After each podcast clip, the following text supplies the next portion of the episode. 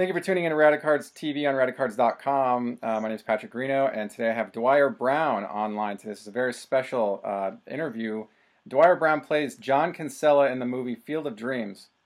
If you haven't seen it, go right out and, and take a look. There's a link below to watch the movie or to get the movie.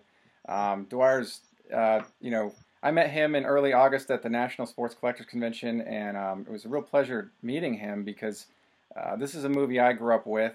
It was always a part of my childhood. I saw it first when I was seven years old, and it's just kind of carried with me through the years as I've become an adult. And I, I still watch it. I'm always teary eyed at the end when he comes into the scene.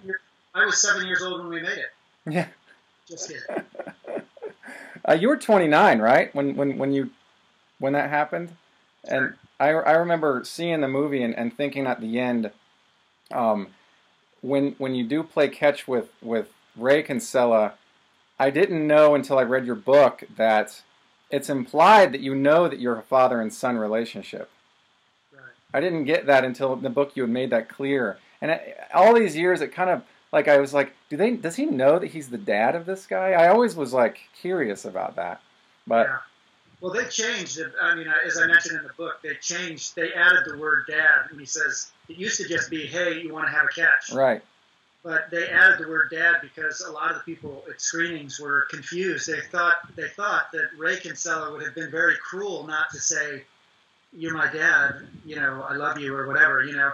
And so, uh, you know, the compromise was made to just have him say "dad" so that everybody knows, okay, he's expressed that, and and you know, because I, I suppose it would have been sad if if I'd walked back into the corner and not known, but the whole time we were shooting it, I was sort of playing that it was uh, inner knowledge, but like everybody sort of understands that if you step outside the baselines of the field, something weird's going to happen. Like when Doc Graham has to go rescue uh, uh, Karen, that uh, you know something's going to happen, and I sort of made that my inner knowledge that somehow we know that this field is our little heaven, and it we can't you know go beyond that. So anyway. Yeah, that's. You, you weren't alone. I've always liked that scene though because it's the like I said, James Horner really produced I think a score that matched the layout of the movie and, and the flow almost scene to scene, and it was really looking every time I watch it and I see it as it plays out at that last scene. It's very he's really touched on that emotion of that that scene. You know how when you ask him is this heaven? He says, no, it's Iowa. And he looks back and he sees his family on the porch. And he looks back at you and says, you know, maybe this is heaven. The, the music with that scene, all that part, kind of like is really packaged very well. I've always thought that it was very well done. Well, I, I attribute uh, Jamie Horner's uh, score with making that movie what it is. I mean, we all shot it and we thought it was great, and the scene played really well, but it was only when we saw the cast and crew screening that I realized how much that rumbling score of his. It starts out so mysterious, and and then towards the end, it, it's like a thunderstorm coming coming across the plains or something. It was only then that I realized what a pivotal part I had. I thought I was just this little, you know, five-page scene that kind of wrapped up the final loose end of the movie, and it was only at the screening I thought, oh my gosh, this whole movie is moving towards me from the beginning. Nobody knows that, of course, which is why when I appear, I mean, there was a, a an audible sigh in many theaters when I went to go see the movie, you know, with strangers just to have the experience. Uh, it, you could hear people like, oh, the father, the father. Oh, you hear them whispering, and it was it was remarkable, really, because I did not anticipate that at all. Didn't see that one coming. Yeah, you know, um, in your book you talked about I think it was was it the producer and the director that asked you to go see the movie in Westwood, and you were like, "Hadn't you guys had a, had enough of this film?" And they were like, "No, no, no, it's not the film. Like, what? Listen to the audience's reactions." Yeah, they, they had lived with the film. I mean, just in the shooting to the edit, you know, through the editing, that's two years yeah. of looking at my stupid face and everybody else's time after time after time. And I thought, what, what are they talking about? I'd never done that with a movie before. There's movies I've been in I still haven't seen uh, you know, even in home video or anything. But I was so glad that I did that because it really was remarkable in that way. For the audiences who didn't already know that the dad was appearing, it was so shocking to them. It, it, like something I, would never experienced before. What a surprise that was to people, and what a you know what a gosh, it just would there'd be a torrent of, of emotion. I mean, the, the the strangest thing was watching the movie credits complete. Guys, particularly guys, and to me, mostly big guys who've been in athletics their whole life, sitting in their chairs because they couldn't they couldn't pull themselves together to walk out. You know, they didn't want to show everybody that they were crying in, you know, in this public place. And that was really, really extraordinary to see what an effect, immediate effect, it had on those people, particularly the ones who, who really were. I mean, a lot of people by the time they heard about the movie knew that there was something exciting at the end, or the dad came back at the end, or but for those people who went in clueless, it was a real, uh, you know, catharsis for them. I think. Yeah, I mean, it was. I I saw it in the theater, and then I I we bought it there shortly after, and I remember watching it a lot younger, and, and always remembering, like even as a young kid, like of all the movies I'd watched as a kid, for some reason, Field of Dreams was the most emotional one for me. Even as like a like a pre-teenager, like I, it was just it got me even as a young boy. So if you're uh, uh, those of you are watching, uh, Dwier Brown has written uh, this book called If You Build It, and it's about essentially it's about what you know it's about the movie but it's about fathers too and relationships we have with our fathers. It's a really well written book and I, I, couldn't put it down. It took me four days to read this. I loved it. It's a really fantastic book. Uh, you can get it link below um, grab it on amazon and also go to dwierbrown.com also link below and you can see you know uh, uh, there's a lot of stuff you can purchase directly from his site and also you can see clips of his work um, including the uh, the clip uh, from Field of Dreams. So definitely check that out. And, and for those of you who are wondering, it's D W I E R Brown. That's how you spell his name. And um, yeah, definitely check it out. If you build it, that's the book he wrote. Really good stuff. And um, we'll just get right into the, the, the actual interview questions here. It's gonna be kind of fun to kind of bounce this off, sort of off the cuff. Um, you know, in your book, you talk about how you were unwilling to take advantage of post-release press uh, with the help of a publicist uh, for fear, fear of spoil, spoiling the ending for those who haven't seen the Field of Dreams. Do you regret that decision in any way? Uh, I mean, I really don't. It's hard to know what difference it might have made. Right. Uh, you know, generally in Hollywood, if you're in a movie, even in a small part like I was in, in a movie that gets seen widely, you suddenly your your stock has gone up big time in Hollywood, and you can then get larger roles in bigger movies or you know even leads in, in other small movies, and that's sort of how your career is built. You know, right. um, in in my case, it was kind of interesting because if, if if I made much publicity about who I played in the movie, I'd have to say, well, I played Kevin Costner's father in the movie, and of course, Kevin is four years older than me, I think, you know, it, it wouldn't make sense to people. So they'd be like, well, how could you play his father? And then I'd have to say, well, he comes back at the end as a young man, you know, and then it's like, I don't know. To me, it could easily have ruined that cathartic, amazing surprise that people had. And so I just made kind of a game day decision that it, it wasn't worth it for how, I mean, you know, if if people liked my work in the movie, hopefully they would, you know, uh, find me and for other other projects that they had in mind. And you know, it's I when you look back on your career. I mean, I've been in this business for 37 years or something. It's it's easy to see the things like, wow, I wish I had. In, in my case, I think I wish I had. I, always try to be friends with my agents, and I think if I had picked agents who were kind of more ruthless and maybe not as likable, I might have gotten further. But you know, it's it's you know, hindsight is always 2020, and, and that's my little rationalization, and it may not be even accurate, but I don't regret that decision. Yeah, I think that, that that's a good point. That you know, we always look back and see kind of the decisions we made, but we made those decisions at the time of where we were at that time, and that, that reflected who we were at that time. And so we don't have any, we shouldn't really have any regrets on any of those things because really we made the best decision we did uh, for where we were. And so, um, I mean, let's face it, like in everyday life, we can always make better decisions, but we can also also make a lot worse decisions too. So um, you, you, can't. I think that whatever you did to to move make that decision was the right one that you for you, and that's important. And I think that there's really no wrong answer in that capacity. You know what I'm saying? And so I think that uh, having that publicist, and you made a good point in your book that you know it you, you kind of rob them of that surprise at the end of the film if they had not seen it. If you say like your your your part in it, and I totally understood that when I watched it, and I I I, I respected your decision to not pursue that angle. I, I, I got it quickly. I understood it because the end of that movie is is kind of like it wraps it all together. And if yeah. and for those people who haven't seen it yet, you kind of like take that away if you share that information with them. Yeah, and I, I, think particularly seeing how long that movie has persisted in the American psyche and what a classic it's become. Right. Uh, you know, none of us expected that. So I, I think in that way it was justified a little that that people didn't know that. More people didn't know that than we ever expected to see the movie in the first place. I think. Did you expect it to be as as um, long lasting as it's been when you made it? I don't think you can ever anticipate that, and I wouldn't have thought that even after the movie came out. Yeah. I thought that it would still be around 30 years later, and I'd be talking to you and and, and making appearances all over the country and in baseball fields. I mean, it's it's kind of ridiculous, but I mean, obviously, I'm grateful. I mean, all of us, I think, no matter what field we're in, would love to do something that's remembered. You know, if you're a plumber, you want to look back on that, you know, great pipe you fixed or whatever. But uh, you know, in this case, it's far exceeded my expectations, and and you know, I I think most of us did that movie because it was such a sweet story.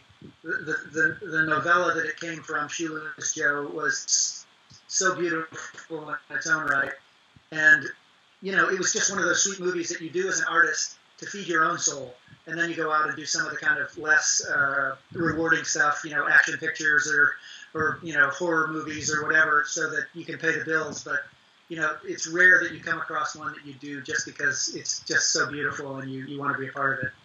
Absolutely. You know, I always mention I've mentioned this before with somebody else is that there are three things we have to like want to try to try to uh, uh, adopt in our lives is loving what we do, be good be good at what we do, and then be appreciated for what we do and I think that you you captured all those things in that movie, and you know I I, I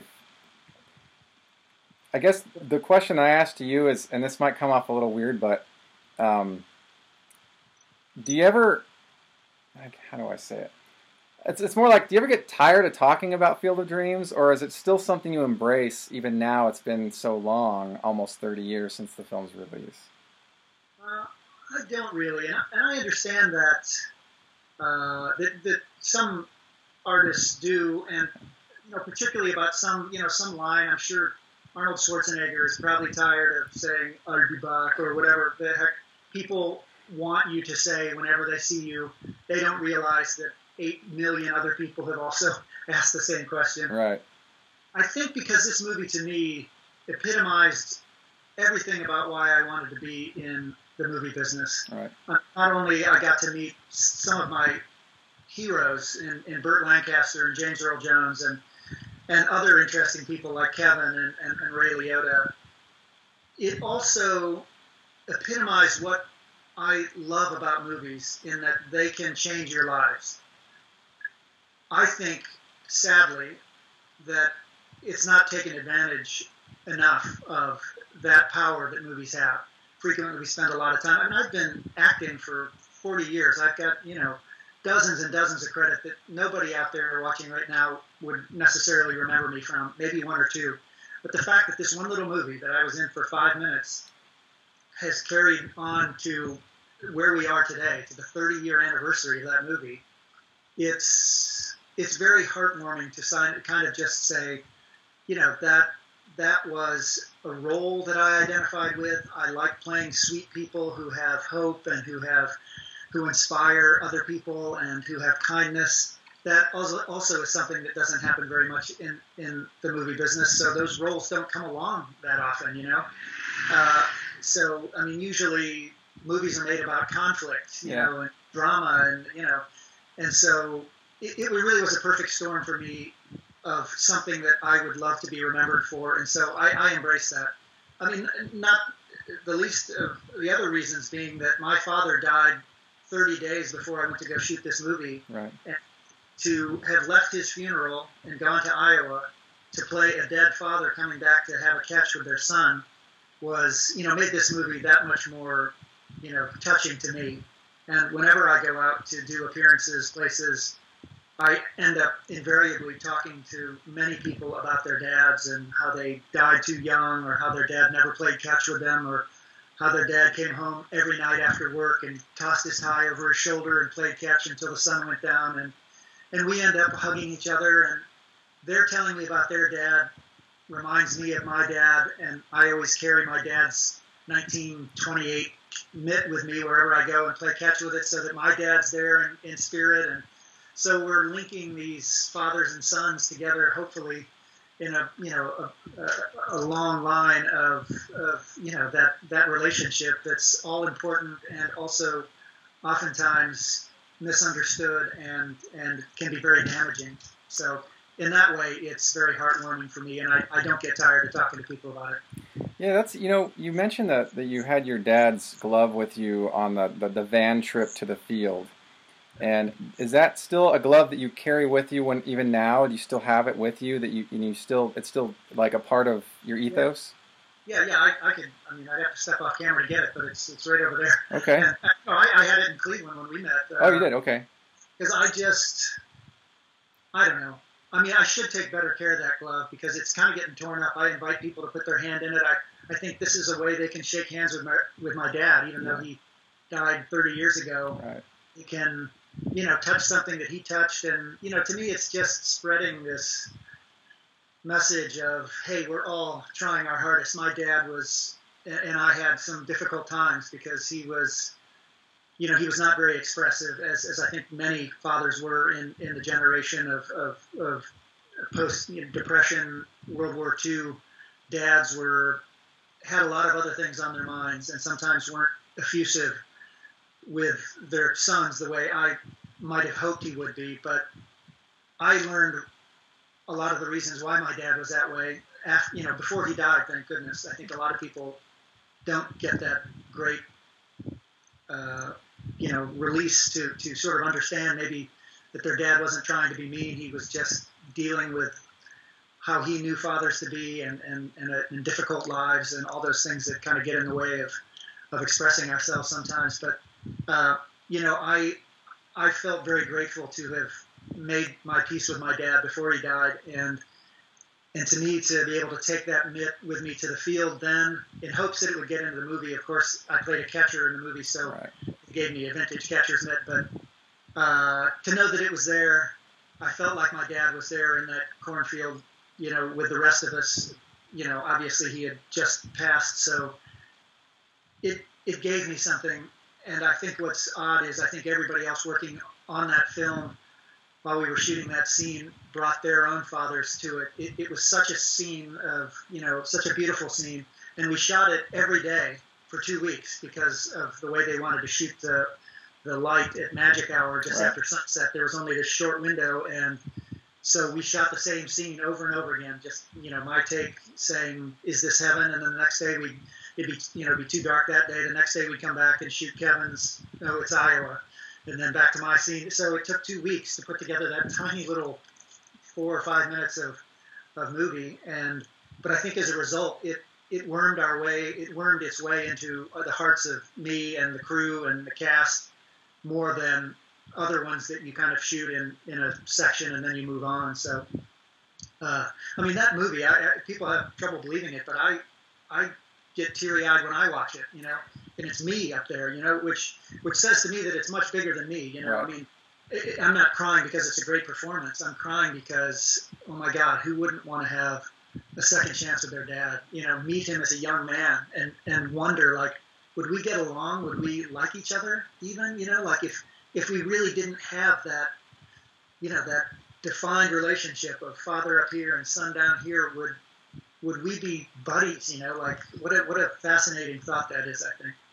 Yeah, I mean, Field of Dreams is more about a father and son relationship than it is about baseball. You know, it's oh. like baseball is is. Um, well, it's such a little baseball is in the movie. It's kind of remarkable. I mean, they're in Fenway for a little bit. Yeah. The old time players yeah. run about there, but I mean, as far as actual baseball, there's very very little in the movie, and it it is a great metaphor to hang everything on. But it's certainly not a baseball movie. I, I don't think, you know. And now looking back on it, I, I, I think about that because as a baseball fan of like my whole life, I had to watch the movie, and it's still one of my favorite movies of all time. And it never gets old. I'll watch it again and again and again. I'll always be excited about the same scenes. Um, uh, but then I look back, and at the end, I'm thinking to myself, it's more about a connection that I have with my father than it is about the sport at all. But the sport is like the uh, the delivery of that that connection to get that connection to happen we, we we use baseball as that that that force. And i think that that was a that was you know as i've every time i've seen it i always notice something else about the movie. I don't know every time you see it the same movie you always notice one little extra aspect every time. And yeah I, certain parts that i love about that movie but because i go and, and host screenings when people invite me and i can answer questions afterwards i get to see the movie over and over again. And in actuality, when the movie's playing is when I could leave the theater and go do something else because people are just watching the movie. You know, I could come back for the Q and A, but I I find it very difficult to leave that movie. You know, I'm like, oh, oh this is one of my favorite parts. I'll just watch this, yeah. and then you you go, like, okay, that part's up. Oh, oh, this other part's coming up. You know, and you, it's just one of those movies that's very hard to walk out of. And and I found by watching it more and more, I've come to appreciate things that I never used to thought think were were that interesting. Mm-hmm. And now seeing them over and over again, you can really dissect them and kind of go, wow, Kevin really hit that moment, like in a way that I don't know if anybody could do that kind of blank stare he can do with, the, with that charming smile and that everyman kind of uh, uh, person personality that he embodies so well. Uh, so I, I, agree with you that it's it's uh, it's really interesting to see moments that you you'd missed in other uh, viewings. Yeah, it wasn't until I guess 2011 when I started watching it again after a long block of years of not watching it that I've noticed that after a few viewings that every main character got their dreams met at the end of the movie, except for um, Terrence Mann. His character, we don't know what really happens. He goes into the cornfield, but we know that something happens to where his dream is met in some some way. But you know, I noticed that you know uh, Ray's character, you know, your character. Um, like I said, Terrence Mann, and then uh, Shoeless Joe gets to come back and play baseball. So all the lead characters have their dreams met, you know, and that's that was a really magical place. And then I realized realized that um, Field of Dreams, it's it's the field where everybody's dreams are are, are delivered. And I, I was I, I got that later in life. I didn't get that in my first viewing when I was younger. I got that later.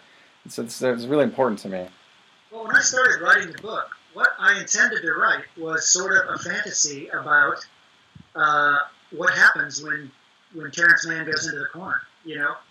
And I thought about it. I came up with a million different things. Like, is the corn is the cornfield just a portal to any place in the world, or is it, you know, is it one way? Where are the dead guys when they're not on the field? When they walk back through the corn, are they in heaven and limbo and purgatory? I mean, like, I just love thinking about things like that. But I couldn't come up with a viable story that made sense. And I realized, well, what happens is Terrence Mann writes Shoeless Joe, writes the novel that, that Bill Kinsella wrote that made the movie. Like he's he's just kind of written the backstory of how he ended up walking into the cornfield, and you know, so I mean, it's it's deeper, I think, than than it looks, and and and another I don't know if we can go off on tangents, Patrick. Sure. I don't know how much time you have. I'll try to make this short. Whatever. But there's somebody who wrote a very interesting thesis in, in literature about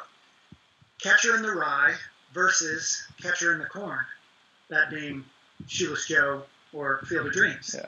That I literally play a catcher, and that I come out of the corn, and that in Catcher in the Rye, uh, Holden has this dream that he is at the edge of a cornfield that drops off precipitously, and children are running, playing, and that they're going to run off into the corn, and it's his job to catch them. That's why he is the catcher in the rye. He's going to save the people uh, in this, I should say, rye field, not a cornfield, and and save them.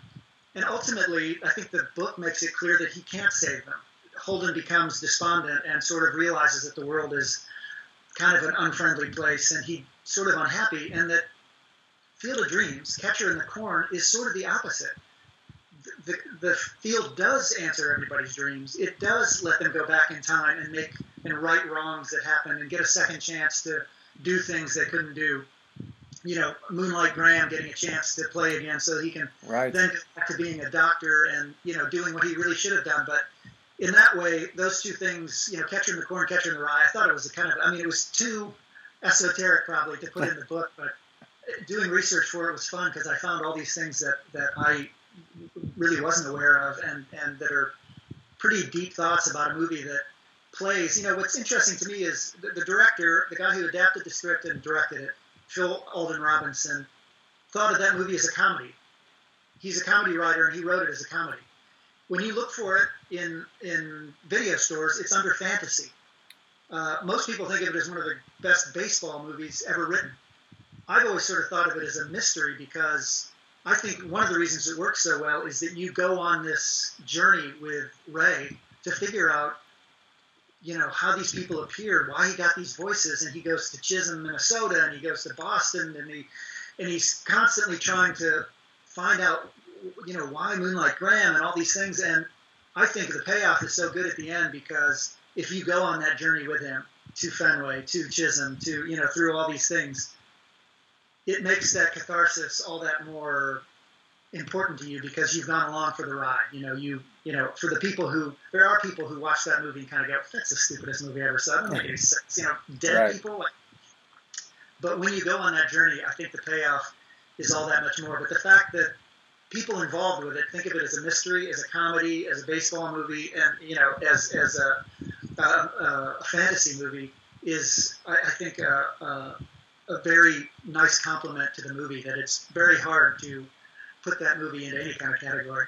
Yeah, it's a really deep, complex movie, and categorically speaking, as we're saying, it's multi-categorical. Depending on how you look at it, depending on your perception of it, your viewing of it, um, how, how you're touched by it emotionally, you you'll you'll you'll place it somewhere. And and yeah, I mean, t- based on what you just said, it could possibly very well be a mystery, absolutely. But it could also be kind of a drama in a way. Or You know, and- road picture almost because of the trip that they end up taking. You know, it, it really does kind of go across a lot of genres. You know, and I think that's another reason that it's it's makes it you want to watch it because you you don't know you want to kind of find some okay I want to I mean there's a lot of people and I would even agree that the movie's pretty corny in a lot of places you know uh, but I mean not to not to make a play on words there of course it's corny but you know, it in some ways, I mean, you couldn't make a movie like that now. I mean, it's obviously very much an '80s movie, but it's still, it's still, it's hard to watch that movie and not kind of tear up at the end. I mean, despite the fact that you can kind of dismiss it as you're watching it, at the end it still gets you, which I think again is a tribute to how beautifully crafted it was by Phil Alden Robinson from this the, the novella by Bill Kinsella that was also I think just a great great story, very different but but really really wonderful. It's a testament to its timelessness. You know, it's classic. It'll Yeah. be classic in the next 30 years, and in the next 30, it'll be one of those like carry on into perpetuity. It'll always there'll always be a large group that will love that movie. You know, I will forever love that movie. Real quick, random question about a scene in the movie that I want to get your take on. When Ray Kinsella is he's talking to a mechanic about trying to get in touch with where um, you know where's Terrence Mann's where does he live and he gives him some cash the mechanic says go down this way and it's the first door without the chicken in the in the window is his when he goes and finds uh, the door where he's supposed to go into there's a chicken in the window Right. I think yeah. I, I mean. I, I, I don't remember this. Nobody's ever asked this question Okay. perfectly. Very proud of yourself. But I think technically where, where they shot that, which uh, where they shoot that in uh, Galena, uh, Illinois, but they, I think that, that officially that chicken that's hanging is in the building next to where the door to Terrence Mann's goes up above it. Uh, that's the only explanation I can offer. Is it's a different building, but because they're all just continuous, like a you know like a block in New York or whatever, it's uh, it's officially the door after the first one. I don't know. I always wondered that I was like wait a minute that one has a chicken in the window but he's walking into the doorway that's next to that so I just thought it was interesting I just wanted to get your take on it just ruined the movie for me. Yeah, this, this interview's over. Um, in what ways, if any, has your relationship with your father had an influence on your ability to build connections in your uh, in both your personal and professional life? Uh, gosh, that's interesting.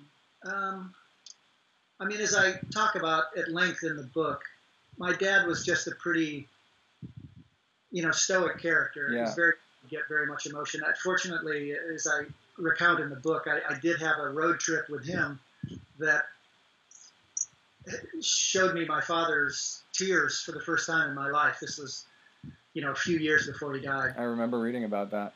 Uh, it was a revelation to me because you know you sort of assume if nobody shows you that side of them, they don't have that side of them, you know, which is you know always I think a mistake. But it's easy to see. I mean, it certainly was at my age to to think that my dad just didn't have many feelings about things. So um, I suppose in that regard, I'm very different with my kids. Uh, you know, we, I mean, and it's, it's generational. We, I think most dads these days tell their kids how much they love them every time they say goodbye.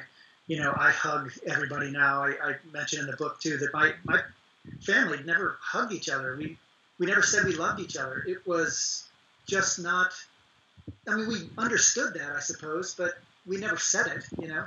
And becoming an actor, I, you know, had to plumb all my emotions. It was the, by far the hardest thing I had to learn in my life and as an actor was how to express my emotions because I had no experience. I had no, you know, uh, role models in that way. So when I got found that for myself, I suddenly thought like, why shouldn't I tell my sister I love her? Why don't I tell my mom or my dad? You know, and and hug them. You know, and it was, I mean, it's a I, hopefully a funny story in the book where I sort of teach my family how to hug each other. You know, because it was just like so uncomfortable and so, you know, just just out of the realm of anybody's understanding. And I think that I mean I've heard from a lot of people from the Midwest and other places where that, that agree that like, oh my gosh, it's hard to believe, but we never I never did that with my parents. I'm trying to do with my kids. So I guess an answer to your question is I think so many of the things that I've tried to incorporate into my personal life and into my parenting is uh, at least that part of it is in opposition, I think, sort of to what my father's experience was. And it wasn't really entirely his fault. You know, the generations before us, you know, children were seen and not heard, and you know, you you, you didn't tell a kid that you loved them for fear that they would be spoiled, and you know, it was ridiculous thinking, but prevalent, you know, and, and universal almost. So, uh, you know, uh, my dad was also just a very, you know, smart guy who could do anything, and you know, that stuff I have definitely, you know, taken on, and you know, people think of me as that kind of person. I can build things and I can, you know, figure out how things work and all that kind of stuff. I mean, my dad was an architect. I have immaculate printing, which people comment on all the time. So I, I I have his hands. It was one of the things that these are my dad's hands for sure, and I love that.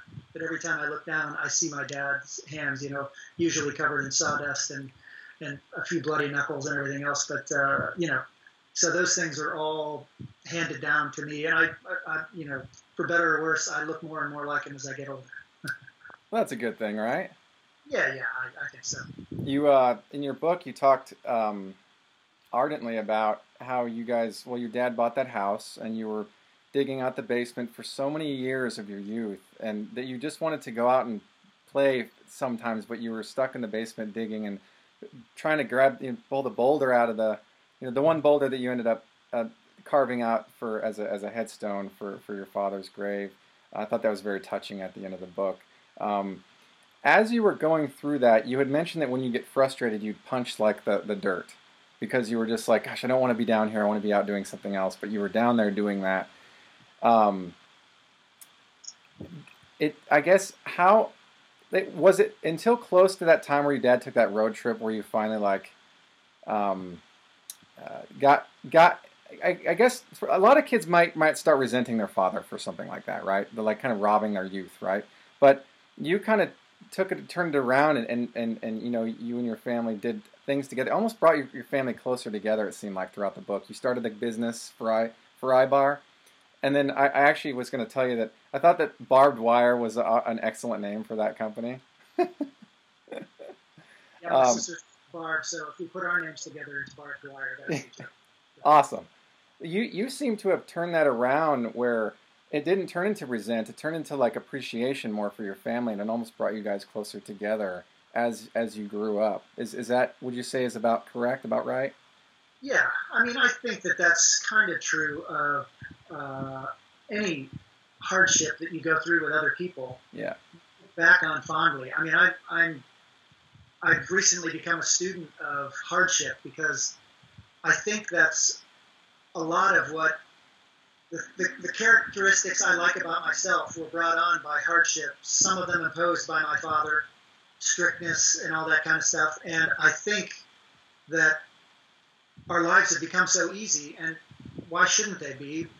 What's the use of modernizing if, if it doesn't make your life easier? Right. But I think some of that hardship has been lost, and it makes it harder, I think, to to bond and to have the kind of characteristics that you can only gain through difficulty and through.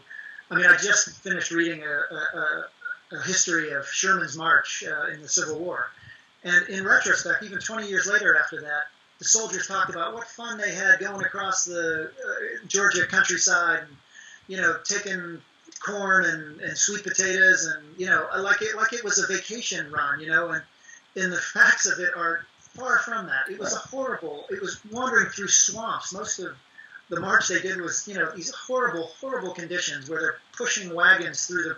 It was pouring rain on them. They're, you know, they're uh, sleeping out in the open, being shot at by rebel skirmishers, and none of that is remembered. You know, they think of Sherman's March partially because it was successful and everything else as this wonderful time. And, and I think that's sort of what happens with hardship in general is you look back on it fondly because you, you accomplished something, you bonded, you know, and, and you were together, you know, and, and all the hardship is, is evaporates, right. you know, in, in retrospect. Yeah, it's almost like selective attention into the positive when you complete something that's long term and it's arduous, right? So, like in school, I you know I we go through like so many exams and projects and all this, and it's grueling when you're in it sometimes. But then you get on the other side and be like, I had a great time going through all those things and doing all that, and I have all this positive, these positive memories associated with it. So it's almost like if you survived it, it turns into a positive.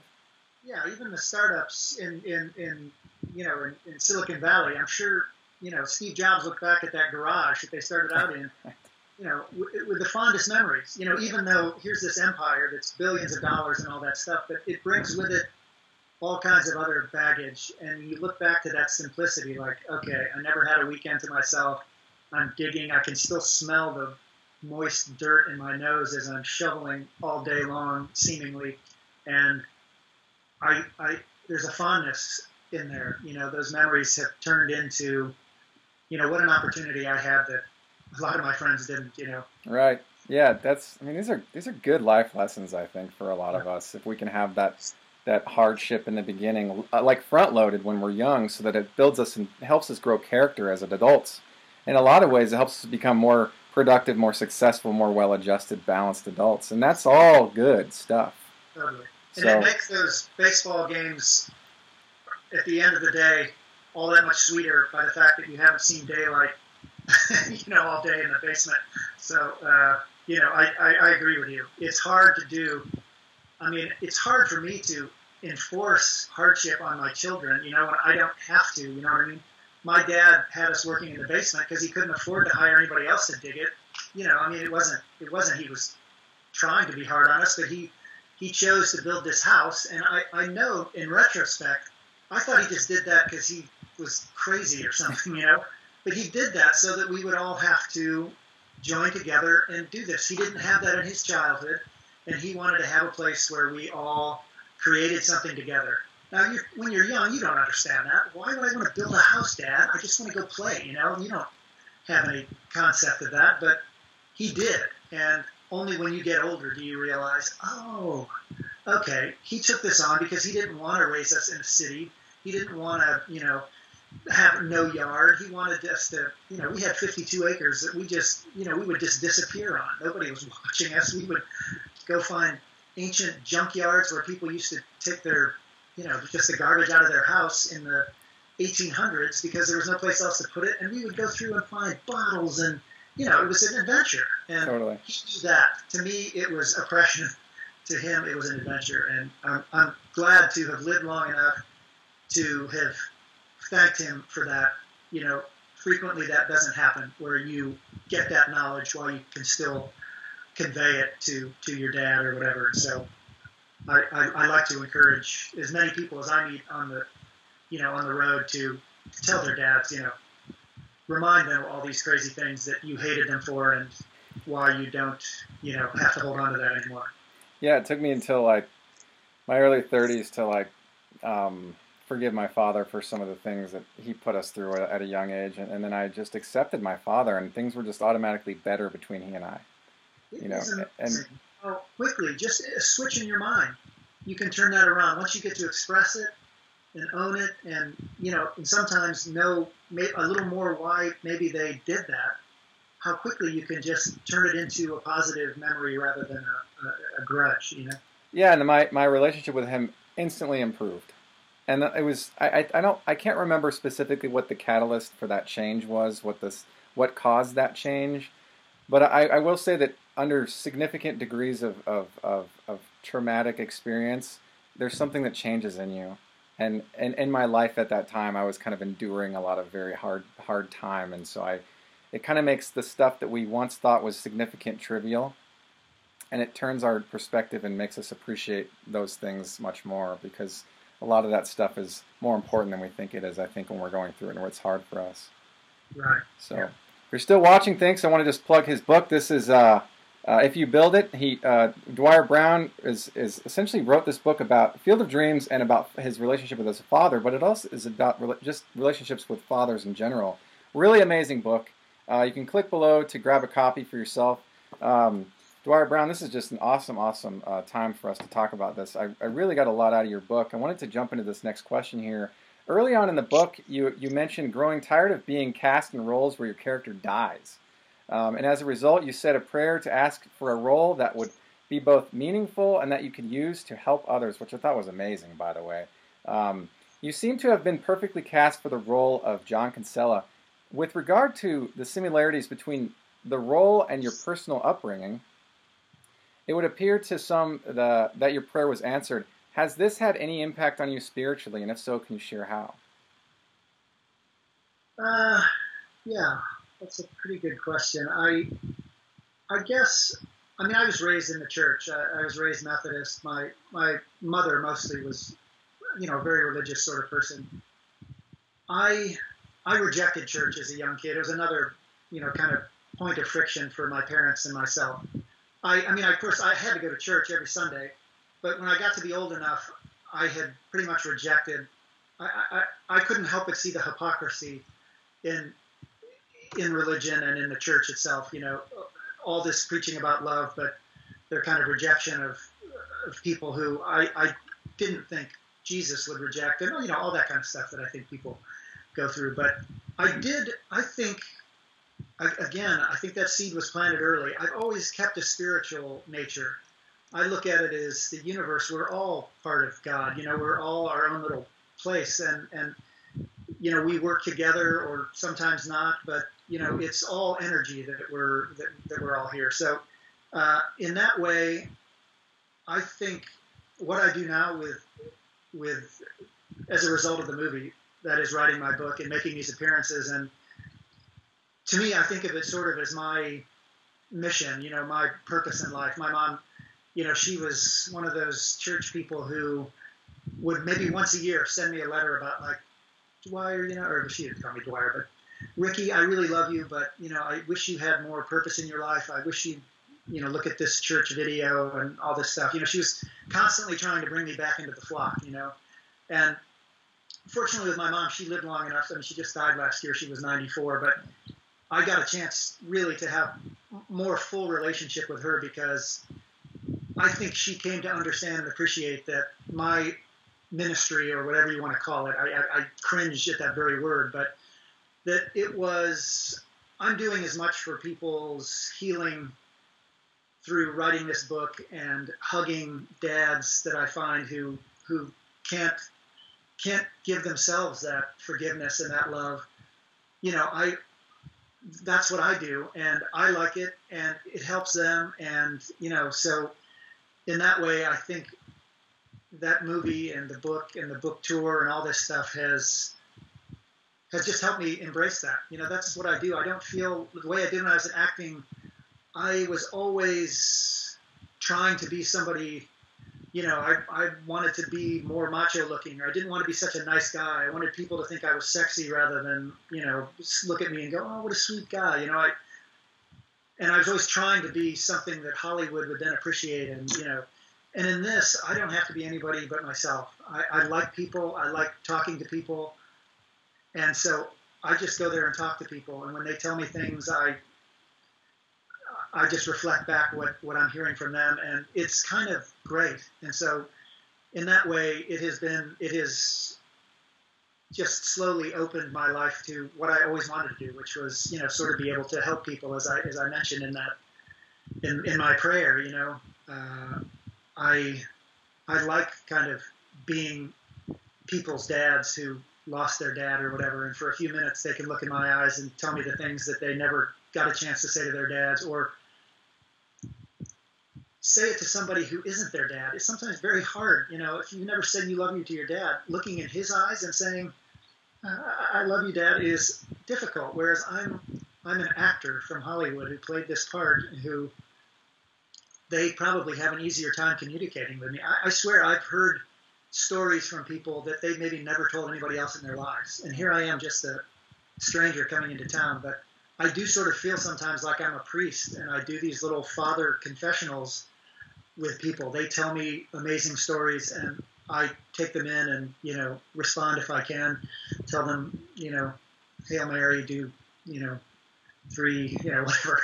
Uh, but it, it, it to me is, is really given my my later career kind of a, a different sense of purpose. Yeah, that's um, interesting that you your your a lot of your purpose is exactly what you're doing, which is adding value to other people that relate to you and your and a character that you played in a movie that you were perfectly cast for in that movie. And so it's you know you are you are you you, you very much have um, had your prayer answered. You know you, you're you're helping others in that way and into perpetuity in your whole life. You're now this this this this gentleman that, that people can come to and relate stories with almost automatically. And in your book, you you bring in um, anecdotes, like kind of peppered about of, of these situations uh, that where you meet people just in and around in, in your life. Um, I thought that was very endearing that you added those stories in, and I thought it was very um, clever that you changed the font of those stories so that you knew that, that I was going to change mentally from the story to these these anecdotes, and I thought that was that was a really clever design from a design perspective. I really appreciated that. Um, well, you know, it's interesting. I was just thinking about this the other day. Was uh, that I didn't want to do that. I, I in my when I was writing the book, I had this idea to put one of those little lines across the page and then just go into the other stories. Okay. And, and that they couldn't do it. The publisher just said it, you know, and I was kind of broken brokenhearted. I didn't know what I was going to do. And then I came up with I thought, oh, if we change the font, you know, and I it was it took a long time for me to get used to it. I just didn't like it. You know, I kept looking at it and I thought, oh, this looks weird. It looks like it was an accident that somebody, but it ended up being really it worked really well. But again, it came out of hardship because I couldn't do what I wanted to do. Yeah. I came up with something else. And if you read the book, the movie was fraught with difficulty, and the producers from from LA sent somebody to Iowa just to make sure that the director wasn't going to have a nervous breakdown. That's how difficult the really? shooting. Yeah, they were fairly certain that he was just going to freak out and they would stop production. I mean, fortunately, he, he didn't, and he, you know, he, he, he finished it and brilliantly. But there were so many difficulties, and to me, that's another important thing about that movie is that here's this classic movie that we're talking about 30 years later, and there were a dozen at least different times when the whole thing could have could have fallen apart. Right. I mean, least of which was the drought that was happening. The corn wouldn't grow. Right. It isn't a big deal ordinarily to farmers because it'll come eventually and it'll just grow later. But we're shooting a movie. We can't have players walking out of corn that's knee high. right. So they had to go to Plan B. They had ordered silk corn stalks. I remember. That they were going to fly in if they couldn't get the corn to grow and you know, and then then they watered the corn, and of course it did grow. And by the time they were going to shoot the scenes with Kevin in the field, the corn was two feet taller than Kevin, so he's walking through the corn, you can't even see him. So here's another hardship that's come about because of the solution that you created to fix the first hardship. And you know, of course, they built a platform for Kevin to walk on between the rows of corn so that he would be, so you could see him. And but you know, it was just one of those after another. And yet, here's this wonderful movie that that you don't see any of that, but is there. It's you know like even the great sculptures, you know, the sculptors of, of, of ancient times, you know, would find a piece of granite and then accidentally it would crack in half and they'd have to start over, or those kind of things that only inform the final product. All that hardship is brought in there, and, and you know it's really kind of love or or creative expression that ends up being what is is is uh, projected by all that hardship. So anyway, I digress. Those no, those are those are great points. Um, you mentioned that, that the movie was like I said, you said fraught with with hardship, difficulties. The one that stood out to me the most in the book is when you talked about um, how you, you, you guys took three takes to film the cars at the end to line up, and then you said, I mean, so much had to be arranged logistically for that to happen, and you were worried about dropping the baseball on every time you were throwing it. And I can't imagine the kind of pressure that you were under to ensure that you were catching, because I know that those old vintage catcher's mitts are hard to catch with, right? So Oh, you had that, but It's like catching with a concrete block on your hand. You Totally. Know, like, it's so ungiving, and you could hardly tell when the ball hit it, other than the, and then you got to make sure your hands on top of the ball, because yeah, yeah. And I hear, I can hear and feel the helicopter Right. up here shooting this shot that I know we can't get another one up because it's too dark. right, And This is the final take, and you never. I mean, you're playing catch with somebody, you're not thinking like, oh, hope we don't drop the ball. You know, you, Right. but in this instance, it was like, oh my god, how stupid would that look if we catch it and it drops out of my hand? I'd be like, uh, sorry. You know, Totally. so yeah, it is kind of funny. The other things that could have gone wrong, I'm worried about dropping the ball. The uh, the final take where you had you guys had three takes, and then when the footage was re- reviewed, they it was found that those first two takes weren't even recorded, and that you almost didn't do this the third take, but then you did, and it was the it was the one. I can't. I mean the, I- how yeah. lucky that is is just it's it's un, Oh, yeah. uncanny. I didn't know that till I was researching the book because I mean those in those days when you shot film there was no video feed you know the way they have now where you can watch it you know and know that it's you know it's all done perfectly well because you're watching the actual finished product but back then they had to send it off to the lab and it was at least a week before you'd get to see the dailies and know if you got it uh, you know but in that case they didn't you know, it, it, by then we'd wrapped the shoot. If it hadn't had, if it hadn't taken that last shot, uh, you know, they would have had to do something completely different. I, I, I doubt they would have reshot that because it was by far the most expensive shoot of the of the or uh, shot of the movie. Right. You know, uh, yeah, it was pretty pretty remarkable. So intense. Um, let's let's talk about your book for a minute. Um, when did you start writing the book, and how long did it take you before you had at least a rough draft? Uh, I had always wanted to write a book, Uh-huh. and I just could never think of like what what could I write about that's that somebody else couldn't write about better. You know, it was kind of the the critic in me telling me, "Oh, you're not good enough to write a book." Basically, you know, and anybody who's tried to write stuff knows that that critic, every insecurity you ever have, comes out when you try to start writing a book, or you know, do any creative endeavor. But uh, so I, uh, but I realized uh, about two and a half years before the 25th anniversary, so this is in 2013 probably, I thought, oh, this, uh, no, yeah, it would have been farther back. Anyway, I thought, oh, I could write a book about Field of Dreams. I have all these stories of people who come up to me and told me amazing things, and there's nobody else in the world who's had that happen to them. You know, I mean, I guess at the time I thought probably it happened to Kevin and, and the director and all that stuff, but. I talked to them, they said, you know, when you run into Kevin Costner in a grocery store, you have a million things you want to ask him rather than Field of Dreams. When people see me and recognize me from that movie, that's what they want to talk to me about. So I probably got the lion's share of those, you know, interactions with, with fans of the movie. So I started writing those down, and then that of course made me think about my dad. And I, that wasn't part of the original intention. Like I said, I was going to write about what happened to Ter- Terrence Mann when he went into the cornfield, and when I couldn't get any traction in that, I started reworking some of these stories that I'd written in my notes over the years. and and started telling them, which kind of difficult to tell because I only have it from their point of view, so I can't I can't elaborate very much on their experience. Only write down the words that I remember them telling me mm-hmm. and I take notes about. So, uh, but I started writing about my dad, and then I started writing stories about filming, the things that I remember from filming, and I started doing research about things that I hadn't kept track of, but like the shooting schedule. I, I'd forgotten what exact day I went there and what, you know, I was originally there for three days. That's what I was, my contract was for three days. Fly in, shoot that scene, leave. And only because they changed their mind to, to shoot it at, at magic hour where, where all the, uh, the light is just exactly where they wanted it. That's how I ended up being there two weeks, you know and you know I got to see all kinds of things. I saw on the on the casting list, which surprised me, Jim Carrey, the you know famous comedian actor, right. auditioned for my part. Oh. So that's the only part maybe in my life that I've ever beat him out for, but uh, I'm grateful.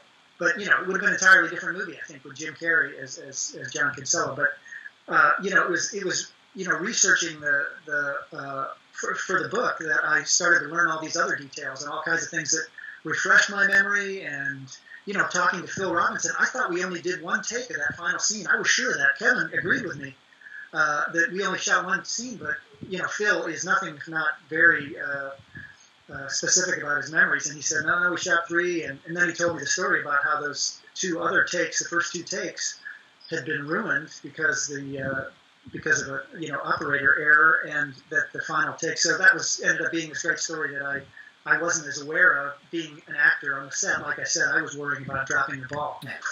so, uh, but yeah. So anyway, I wrote for about I probably wrote for two full two years, just in little four or five page segments. I I was part of a little writing group here in this little small town that I'm part of. We're not professional writers, just people who would bring in stuff every week, and you'd read your six pages, and people would give you feedback and had a help of a really the teacher of that class, uh, Deb Norton, was very helpful in letting me kind of, uh, or, or, I guess putting it into a heroic journey, the typical heroic journey in literature of a of a uh, you know young uh, warrior who doesn't think they're good enough and then is forced through some circumstance to go out into the world and overcome these foes and then comes back home with new knowledge. That's sort of a very thumbnail sketch of a heroic journey.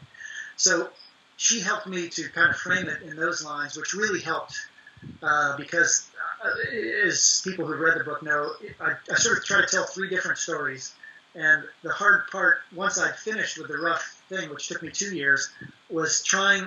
I was going to try to tell one story and then another, and another. That didn't work, and I, I was trying to weave them together, but the climax point of the three stories are in different places, so that would make a very kind of rocky. Anyway, it, I learned so much from having to put together that book, and fortunately had the help of friends and a few good editors who just helped me kind of whittle away and tell the story in a way that, and, and you know, and I have dreams of myself. I, I like short chapters in books because I like, you know, to be able to get somewhere quickly. So I was insistent on that. I love maps in books. There's no reason to have a map in Field of Dreams, but boy, if I, if I could have figured out how to put one in there, I would have. You know, and uh, you know, I, I, the acknowledgments are kind of lengthy. I got a lot of grief about that. I think as a writer, you're supposed to just kind of gently thank these people and get it over with. I wrote a whole other, practically a chapter about all the people who helped me because it meant so much to me. And I thought, you know what? This is my book. I might not write another one. I don't want to look back and say, I wish I had been more effusive in my thanks for all the people who helped me. So, uh, you know, so I made some choices that, you know, I mean, I was going to sprinkle another thing. This is kind of, I don't know, I'm, I'm really talking your ear off. No, no, no, you're good. I have pictures in the book, photos from my childhood from the movie. Yeah. I had imagined putting them on pages throughout the book. Sure. As you're talking about this thing, there would be the, the picture. I did that. I had the whole book set up that way, and I realized how distracting pictures are. You know, like I say, they tell 10,000 words. Well, I know when I'm reading a book, I skip to the pictures, or you know, usually do that first, or whatever. You know, like so. I found that if I if I found a good rhythm in a story, and I put a picture, you know, at the pivotal point where I wanted to put it, it took the momentum out of the story. You know, like suddenly I find myself like, oh, I'm reading. I turn the page. Oh, there's a picture. Oh, look. oh yeah, there he's. That's what he talked about. Okay, great. And then you go back, and by then you've lost sort of some of the magic that you created in that story. So I ended up doing what probably a billion other people in publishing have done. You put like all the pictures in a little section in the center. That way, if you are looking for clarity, you can look ahead. But if not, hopefully you're telling a story in a way that nobody wants to stop in the middle of it and look at a picture of you when you're in eighth grade to corroborate what you're already telling. And you know, I mean, but that to me was like such an obvious thing, but you don't understand those decisions when you until you write a book of your own and you're and you put yourself in the reader's place and and try to figure out okay what do I want to get out of this and how can I best tell this story and anyway that's a long answer to a short question it yeah. took me two years to write it I had I, I because I had this deadline of the 25th anniversary uh, and they were going to do something at the field I mean, I guess I didn't know that when I started, but as it got closer, I knew I had to finish it because I wanted to release it at the 25th anniversary there. That the Today Show was going to be there with Bob Costas and Kevin was going to be there, and you know, it just seemed like an opportunity I couldn't pass up. But I mean, I got that book from the publisher. It, it wasn't even done when I started to Iowa. I had to have it sent directly so that it arrived like about the same time my plane did. So I was kind of like, I got the book, you know, like, I mean, it, it was another one of those hardship things that now makes me laugh. But at the time, I, I was sweating bullets. Like, well, you got a book? Where is it? Um, right. Here's a, here's a book similar that I, I, I actually took a colored piece of paper that looked like the cover and wrapped it around another book that I had around the house so that I could say, oh, here it is. You know, and God knows that they open it and find that it's, you know, the, load, the road less traveled. Right. and, uh, but until my book got there, it was just, it was just one of those, you know, crazy last minute things. If I hadn't had that hard deadline, never would have done it. That, that to me, I'm a guy who responds to deadlines, so that was that was big for me. Um, like I said, structurally speaking, in, in your book, you, you you've I like the short burst of content because you said this just uh, earlier on. You said you know you like to feel like you made some progress when you pick up a book, um, I really liked that there were two and three pages to get through little chunks, and um, that I think allowed me to finish it in four days. You know, if they were long 20-page chapters, I think it would just take a little bit longer because you don't see progress and you kind of feel overwhelmed. So I think from the structure uh, standpoint, writing it and breaking it up like that was very smart to do that. I really appreciated that a lot. Thank you. You know what? I wrote it because I like having a short little burst, and it had that effect. I think. I think the people who get the most out of the book are the ones who can read it straight through. Mm-hmm. And because the chapters are short, that was sort of what the what the end result ended up being. Is I mean, there's three stories woven together, so you read one, and then the next one starts off in this other tangent. So I think as a reader, you can't help but go, oh, "What's he talking about now?" And then by the time you get halfway down the page, you're already almost through that next chapter. So I just finished this one, and I've had so many people tell me that they read it in two and three and four days, and I think it helped me. I think a better writer can sustain that curiosity, setting a book down for you know daytime so you can read it at night, you know, and you takes you you know three weeks or a month or something to read it. But I think those short chapters had an inadvertent uh, uh, effect of making people continue reading, which I think helped me.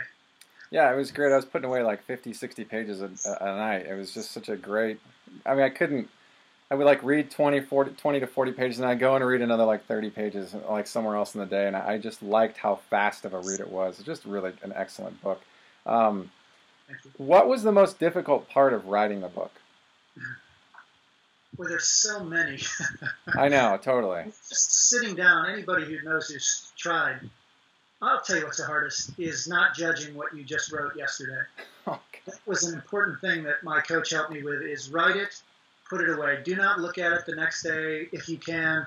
You know, so writing in short bursts like that, for me, having that group also helped because I would take this crap and I would be humiliated with, but I knew I had to take something to class, so I'd take it anyway. And people would be like, "Oh my God, that's great!" or "Oh, if you just did this, it would fix it." And you know, so getting that, getting a more uh, objective critic's point of view regularly was very helpful because I've written a bunch of stuff in the past. I just never finished anything. For 30 years, I'd written, started screenplays and you know all kinds of plays, all kinds of stuff that I would write. But I would get so critical of it when I look back at it in a day or a week or whatever that I would just be like, oh, this is terrible.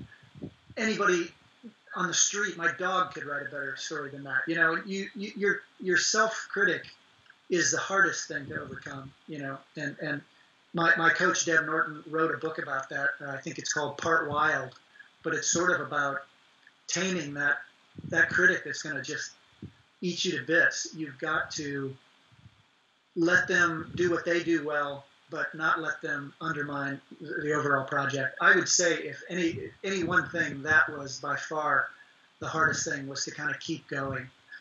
In my book, the next hardest would have been taking these three stories and trying to figure out how to make a logical, followable story out of all of it that you know climaxes in the right place and all that kind of stuff. That that was also difficult. Yeah, the process of writing and then letting it marinate for a while and then coming back to it and like, well, I can maybe change this to make deliver this information in a different way that makes you know more sense the way that how the book kind of turns out. So I, I can respect that, like walking away from it, you know, think about it for a while. Kind of like don't react immediately, kind of think about your reaction first. Maybe write that email and then go do something for an hour and then come back and reread the email and see if you, you still need to even send it, you know, and that, that kind of thing. Um, yeah. from, from an email standpoint, just like as a related to like writing and letting it sit kind of arrangement, you know, just, just anything you're writing and responding. And um, I guess it comes down to the value of not acting so quickly, you know. Yeah another difficulty in, in the modern day where you can have a lot of expressions for your art. You know, if you're a musician, you can put something up on YouTube, or if you're a filmmaker, you can. I mean, immediately. That's that's new. I mean, you know, when I was a kid, I mean, if you wanted to shoot a movie, you had to buy film, which was very expensive. You, you know, it, part of this streamlined process. The challenge is figuring out how you work as a creative artist I had to figure out that I could only write like in the middle of the night. If sun was shining, just uh, something I could procrastinate, go do, I would do it. So I trained my body. I would wake up sometimes one, two, three in the morning, completely dark, nothing going on, sit down with my little lamp and, you know, just write because if my wife was up, I was going to have fun with her or, you know, I, uh, you know, it was just too many distractions. And I have a disciplined enough character to to do that. But I had to figure out what worked for me, and then and then exercise that. You know, if uh, now, I mean, one of the things I've integrated was really when I write stuff now, literally the thought happens in my head like, oh, I should just do this email later. It's stupid. I, I'm writing a speech now for this thing, and I just hate it most of the time. But I, I literally have the little voice that says, write this, Dwier.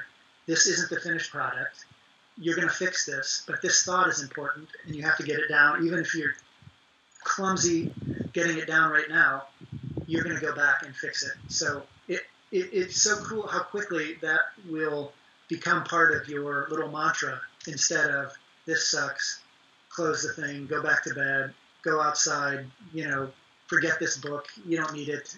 There's other writers who are much better than you. All that stuff that your your critic will will put in your brain that's really it's hogwash. It's not it's not even true. Right. But it's just that critic trying to keep you safe. But it also prevents you from being great and being, you know, expressive and all that kind of stuff too. Right. So it's like that personal trust, knowing that you've done something great in the past, you're going to do it again in the future. Right. So, like, yeah. I can kind of relate this when I was in business school. There was one semester where I took, uh, actually, I was an undergrad. I was taking 21 credit hours. And I remember thinking to myself, okay, I've gotten this far in my undergrad. I've done like, you know, a, a, block of semesters and I've, I've excelled. I can do this semester. Knowing how much I have to go ahead of me, I know that I'll get it done one thing at a time because I've done it before. So it allowed me to like curb my stress and, you know, like trust that I'll do it again. I'll replicate those results again, even though I'm taking a bigger load. Um, same with writing. You, you trust that you're going to be able to produce a good result even though at some points you're like doubting whatever it is you're writing, you trust that you're gonna, you know, tighten up the loose ends and get it out the door. It's just you gotta have to learn to get to that point in your own your own your own your own self. Yeah, the easy metaphor is a batting slump. You know, those guys they, they haven't had a hit for 15 at bats. Right. You could easily think, well, I haven't done it 15 times. I'm going to do another. But when you've played enough, you can say, look, I you know I I'm batting. You know, my career average is higher. I'm going to get back to that. I you know, and you just keep taking pitches until you get a hold of one, mm-hmm. and then you go from there. But it's a, it's a very apt metaphor for yeah, you do eventually kind of go, okay, I made it through college. I can make it through, you know, I can get a master's degree, or I can, you know, I had to I had to write a ten page dissertation. I can write fifteen, and then twenty, and then you know, so yeah, it's it's interesting that that critics' place in our brains is is you know it's just hidden in there, but boy, it's the worst place for it to be is in your head because you can't get rid of it. Absolutely. We're talking with uh, Dwier Brown. He played the character John Kinsella in the book uh, in the movie Field of Dreams, and this is his book. Uh, if you build it, it's about the movie and his experiences with his father growing up and the movie Field of Dreams. So definitely check it out. Also linked below. Uh, Dwier, we're going to move into this next question here of kind of about the process of you scouting publishers for your book. Um, can you talk about that process and any challenges you experienced along the way? Yeah. Let me start with a quote from the movie or from the book Shoeless Joe. Okay. One of the titles says, "Some things it's better not to know." This has been another favorite little theme of mine, but the reason it's appropriate here is because I didn't know anything about writing books or about publishing or any of that stuff. I went in writing on. I insisted on writing longhand on a tablet.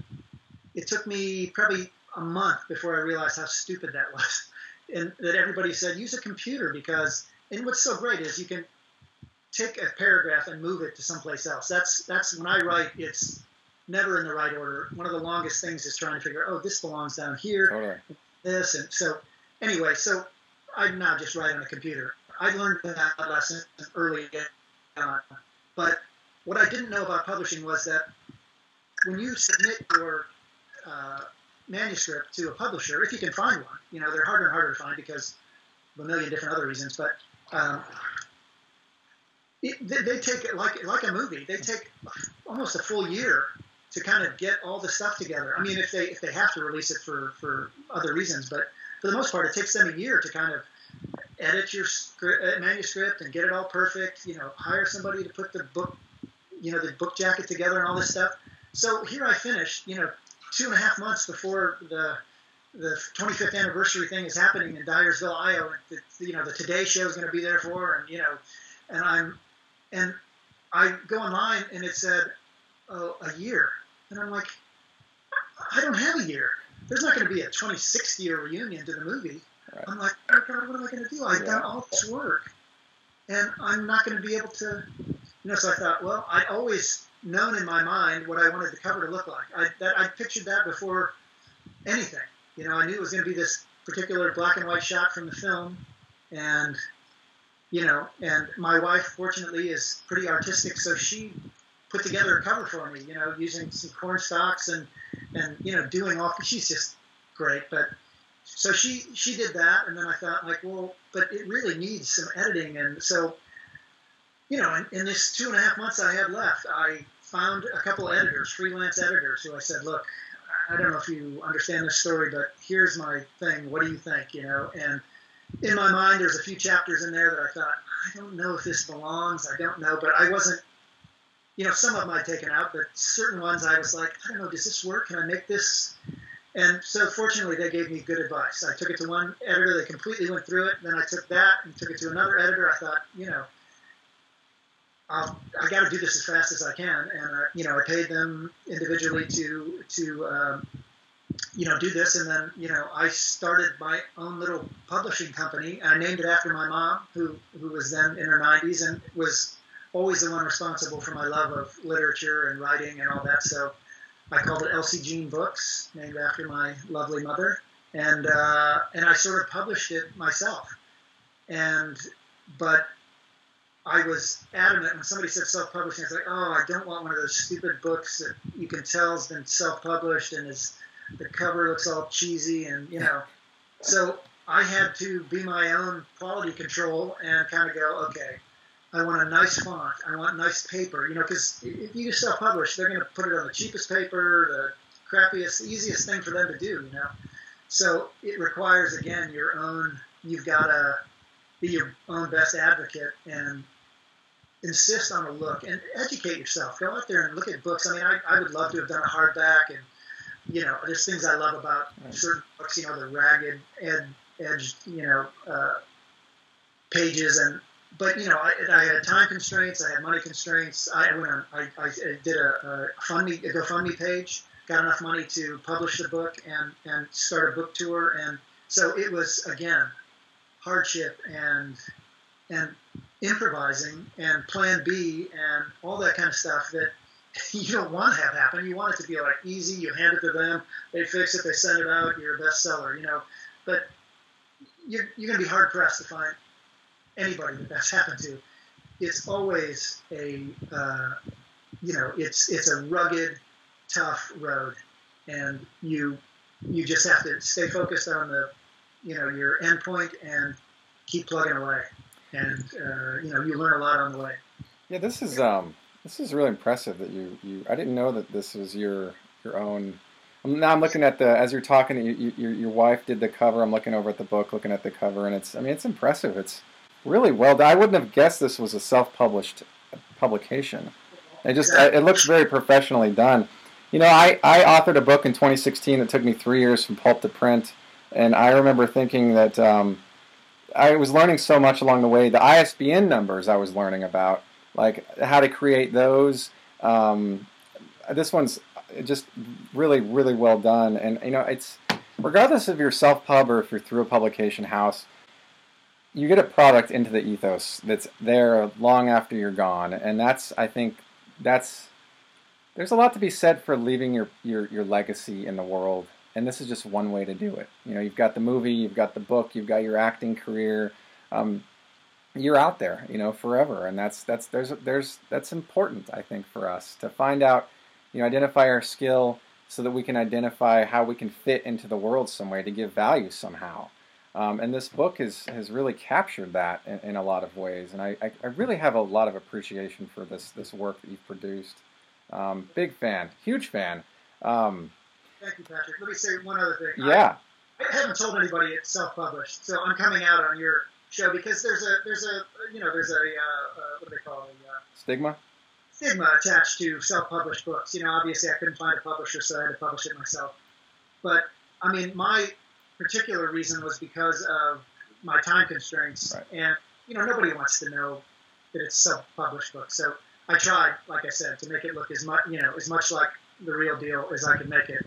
So uh, the other thing that got me is the internet's invaluable, but I read on there how little people make, even with a best-selling book Oh yeah, publishers take the lion's share of that for the hard work that they do in making it a mass appeal. I knew my book was sort of going to be a cult following, a, a fringe little people who love that movie and would be interested in finding out more about it. And so I knew that I might not benefit from all the money I would be giving a publishing company to try to create an audience for this that was going to be potentially limited by, you know, just the people who are interested enough to read a book about it. And what's great is though I keep almost all the profits from the book, you know, ones that I don't, you know, donate to charities or whatever. I I get that money because I'm doing it all myself, and I've always been kind of like that. This is probably another legacy of my dad forcing me to help him build a house in the middle of nowhere. Is I'm all ready to do everything myself because I've learned that you can do it. You know, you if you put your head down, educate yourself. You know, I'm, I'm a capable person. You know, and so I, as a result, I also I, I wanted to write a book, and I wrote a book. I can't tell you. I sometimes you have dreams that you know, like when I got my first acting job, that was a dream of mine, but it made me want the next acting job, and then a bigger acting job, and then this, and you know, whatever. I wrote a book, and I have been trying to find that desire to write another book. I've started a few things, but I that dream is accomplished. It's like taking something really big off your bucket list. Mhm. I wrote a book, and I'm proud of the book. It's not a great book. I, I, it, it's very good, and it does very well just what is best about me, you know, and and that to me is, is a real accomplishment. So, so I, I can't tell you how much I would encourage all of you to just do those dreams. You know, they seem like they're impossible, they're going to take you forever, but I swear when you get it done, you a learn all kinds of stuff, and if you do want to continue, you know so much more. Secondly, sometimes it's just like that's what I needed. I wanted to write one book, and and that's and I did it. You know, I, I can cross that off. If I get the urge to write another one, I will. But I was surprised how quickly that was like. Like I spent my whole life writing all this stuff that I thought I'd finish, never did. Finally, when I finished it, it's like okay, done. Yeah. So. Um, first of all, your book's not just good; it's great. Okay, it's a fantastic book. I loved this book. You have a really, almost innately, um, how do I say it? The way you describe things is just it's almost like magical. I can't explain it. You describe things in such a such a detailed way. The way you talked about there's like there was a what was it called? The what was the the, the, the porta potty that was off the end of your acting? The honey wagon. yeah. You described that thing in such detail, and I remember thinking to myself, I was reading, I was like, man, he took all this time to describe this thing, and it's kind of a benign, you know, like like tangible thing, but he he talked about it in such a way that had me so deeply focused on this thing, and I'm like, man, it really it was engaging for me, and I really liked that. But that was just one instance of many in your book where you were able to describe things in such a detailed manner. When you were sitting in the, um, I guess the the hair the, the salon room, Oh, and right, right. just a couple of chairs over was James Earl Jones, and he reaches over and says, "Hi, I'm Jimmy." And you were so shocked because you were trying to you're trying to think about how you were going to introduce yourself to him, how you were going to tell him, it, it, like that that whole that whole delivery, and and you described that in such a such a great way. It felt like I was there, and I really like that about the way you write. I really got a lot out of that those those little situations. Like you took minor situations and you made them really important in the book, and I, I really appreciated that a lot. Well, thank you, Patrick. You know what's interesting about that? When I was writing, my little writing group would always talk about. I think in, in writing they call that your voice. You know, the voice that you write with. I I have no concept of that because it's my voice. You know what I mean? Like I, they would all say, "Oh, it's just such a interesting, homey or warm kind of," and it's just how I write. You know what I mean? Like it, it was very interesting to get compliments about something that I wasn't aware I was doing or could do differently if I wanted to. It seemed to me that, you know, uh, uh, I, I, I'd heard that before, you know, that, you know, the tone or whatever is a certain thing, but I, it's one thing I'm sort of blind to. It's, you know, like, yeah, you just can't see it because it's, it's just who you are or something. I really like the scene where you talked about Ray Liotta pulling the, the, the thread off of your favorite shirt and you got really upset with him. and then you guys became really good friends on the set uh, just throughout. You were, you were talking about that. And I'm envisioning as you're having drinks with Ray Liotta and you're talking with him and he's kind of giving you a hard time. I'm envisioning that scene in my head and I got a kick out of that. It was just. Yeah.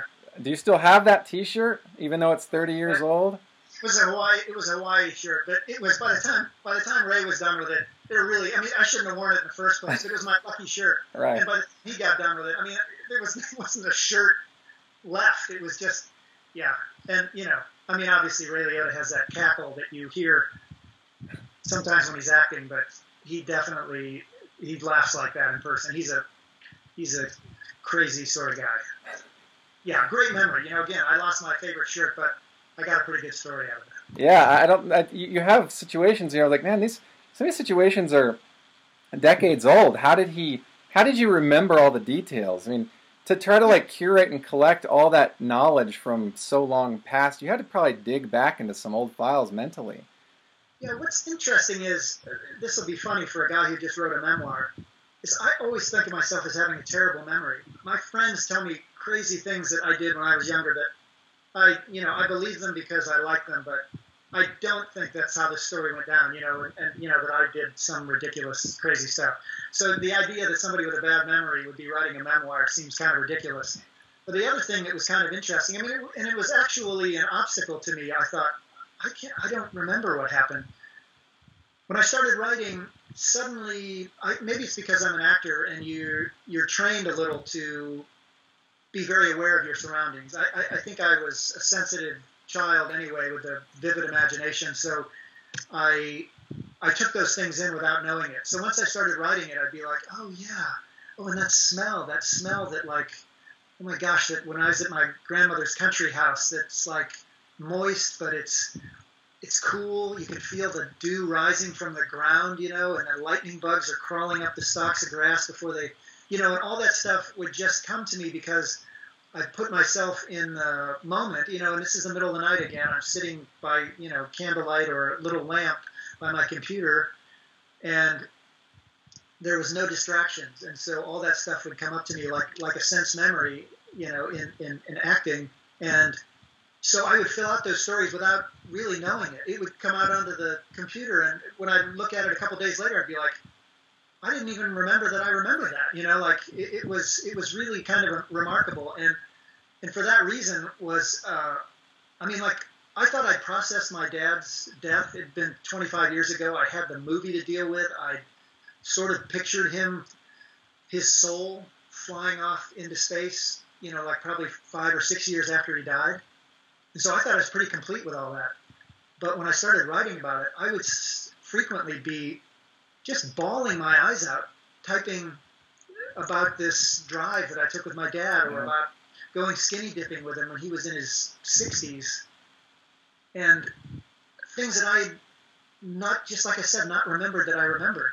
And they would be pouring out of me and pouring out of my eyes onto the thing as I'm trying desperately to get it down while it's in my mind, you know. And it was uh, it was a humbling and wonderful experience. How much more I processed my dad's passing and our relationship, even when I thought I had already done it all. You know, been there, covered that. Again, a whole other level. An appreciation of him really came out when I really researched his childhood history that made him so much of the man he was to me as a dad. You know, it, it was it was humbling and very rewarding. So probably writing this book for you is very therapeutic for a lot of just to process a lot of personal experience, and, and in that way, um, it's it's both personally rewarding, but it's also personally enriching. You know, it's like you, you become kind of augmented in that kind of process of, of delivering all this memory onto paper and remembering all this stuff, going through it again and and uh, there's a lot to be said for that kind of review, that personal review of, of, of your, your history. Um, and I know that something like this, uh, producing a product like this, can be very, um, um, say, therapeutic, you know, in that way. And, it, and for other reasons, like, for instance, I started writing the book because it was kind of a slow time in my career. Mm-hmm. I don't want to be sitting around waiting for the phone to ring. And the business was changing, and they were looking for people who had a lot more TV credits and I had more movie credits, and I was feeling kind of hurt and left out by the business, so I thought I'd write this book. But it helped me put my whole career in context. When I wrote the book, I realized that I didn't necessarily set out to be an actor. I set out to learn how to express my emotions. That my father had always squelched down in me, "Don't cry, or I'll give you something to cry about." Right you know, all those kind of things that my dad said to me that kept me from experience. I have all these emotions, but I can't express them. So they came out by punching the dirt and mm-hmm. punching stop signs when I was a kid and bloodying my knuckles up. It, it gave an expression to the pain I was feeling. And I had come to grips with that in therapy and, and becoming an actor. You, you have to have your emotions available to you. So that was a hard, hard journey for me. But I realized that that's what my journey to being an actor was about, really. It was about learning how to express myself because my dad couldn't do that. So, in a way, I was completing his life because as much as I made my peace with him, he didn't become a decidedly different person. He didn't become a huggy, I love you, son kind of thing. In the book, I, I made a progression of how he went from I'd say I love you and he would ignore it to thank you to, oh, I appreciate you telling me. You know, that was as close as he could get to saying, I love you back. But I ended up carrying his journey to being able to express himself you know, through me because the gift the gift he gave me was not being able to get that stuff out of me, and I pursued that journey, a heroic journey to go to Hollywood to take classes so that I could learn how to express myself in a safe way, and and now. I, I love the person I am, that I made that I love to cry easily. I love to laugh easily. I love all those things about me that would never have happened if I hadn't wanted to, you know, be in show business. Right. When my career, you know, I would love it to have been something bigger. I would love to be Kevin Costner in, in some ways, you know, like done what he's done with his career. But when I look back on it, his call was a different call than mine. Mm-hmm had all those opportunities. I auditioned for Risky Business and Thelma and Louise against Brad Pitt, and you know, be down to the last few guys on it. I didn't get the part. You know, that was that's heartbreaking after a while. But writing the book, I got to say, oh, okay, this wasn't about being a big star. I, right now, I wouldn't be a big star if you paid me. It's kind of a horrible trade-off that you make to give up your private life to to be a public figure at a time, I, of course, I would have done that. That was the aim, you know. But now, when I look back, I thought I became the guy I wanted to be by pursuing something that I never quite reached, you know. And you know, in that way, it's a little like Moonlight Graham. You can go back and back, but if you have to give up being a doctor or what you became, you know, it's not worth it. That was a great dream, but that was that was once upon a time, you know. So you know, you could call it rationalization or sour grapes or whatever you want, but I'm happy with who I am, and the book helped me see how far I've come and what a great gift I got. A from my father's stoicism, my determination to get rid of that, and and all the fun I've had making that happen. You know, all the great actresses and actors I've met and gone traveled the world doing shows in Australia and Ireland and you know and all across the country. Theaters and theater groups and all that stuff. That was just the means to end which is here I am. And you know it was a it was a good journey. And, and, and now I can look back and and you know make it in my own mind a heroic journey because you know in a way it was well I I, I view you in, in the same light as any other superstar in Hollywood. You know, everybody has their own path, um, and everybody kind of, you know, it kind of circles back to our earlier thought that we're our kind of we critique ourselves in such a way that that that we don't think we're maybe as good or but we're we're just as good as everything else. We just went our own way, and everybody's got their own path. Um, and everybody's path is the right one for them, and that's that's that's where they should be. Um, and so um, there's like there's no real wrong answer there. It's just whatever answer is works for you, that's the right answer. Um, I think for a lot of us, we are always comparing ourselves with other people and other careers, and um, trying to think like if you, self doubt. You know, I, I do that. I, I, know a lot of us do that as humans. We just doubt ourselves. Like, you know, I kind of wish that we were and fill in the blank, but we're good enough.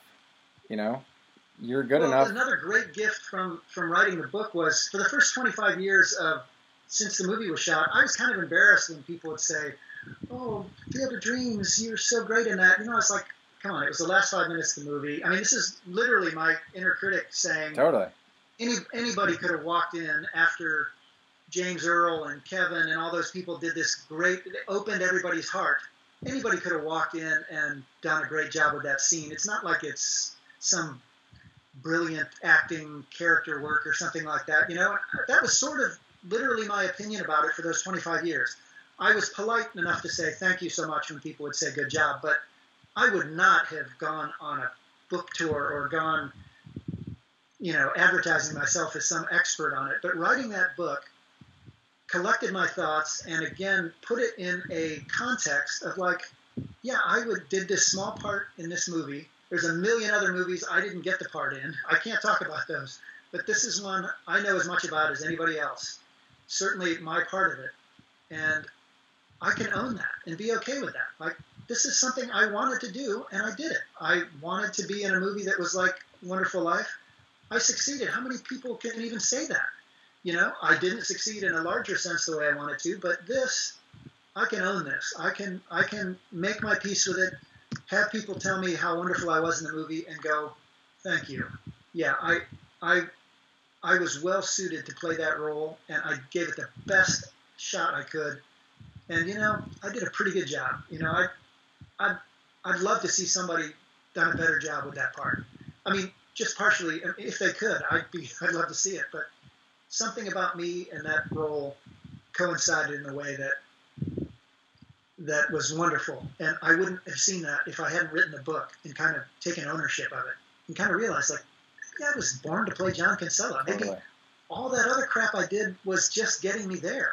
I had to get that little part so that I was eligible to go in for the audition for this. And, you know, I mean, it's, it's pretty, pretty amazing. You know, when you, when you write it, you can suddenly own it. And it's been a great boon to my self-confidence and my, my look, my nostalgic look back at you know a long career doing something I love to do, but maybe didn't quite have the success I once hoped for.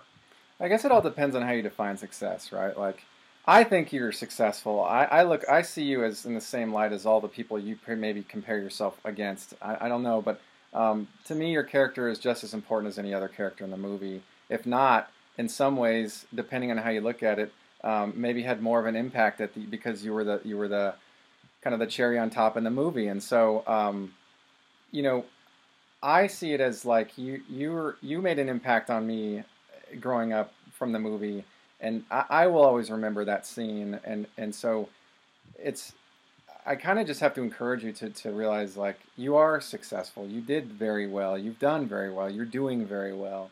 Um, and if we define success as a lot of us put money on top of it. I know I have in the past. Like if I'm not making this amount of money, I'm not this successful. But look at all the things we've done. You know, it's it's accomplishments. You know, it's it's delivering on a goal. You know, having a goal of writing a book, you did that. Um, uh, you know, changing lives with people that you meet, you've done that. Um, you, so, so to me, you're very successful, and I think that it, it just comes back to how, how is success defined on each one of us. But really, it comes back to again our own self-criticism, right? That you know, so, not accepting that we're as successful as we are. We're you've done it. You did it. You you've changed lives with a lot of. You've touched people's lives you haven't met because they've read your book.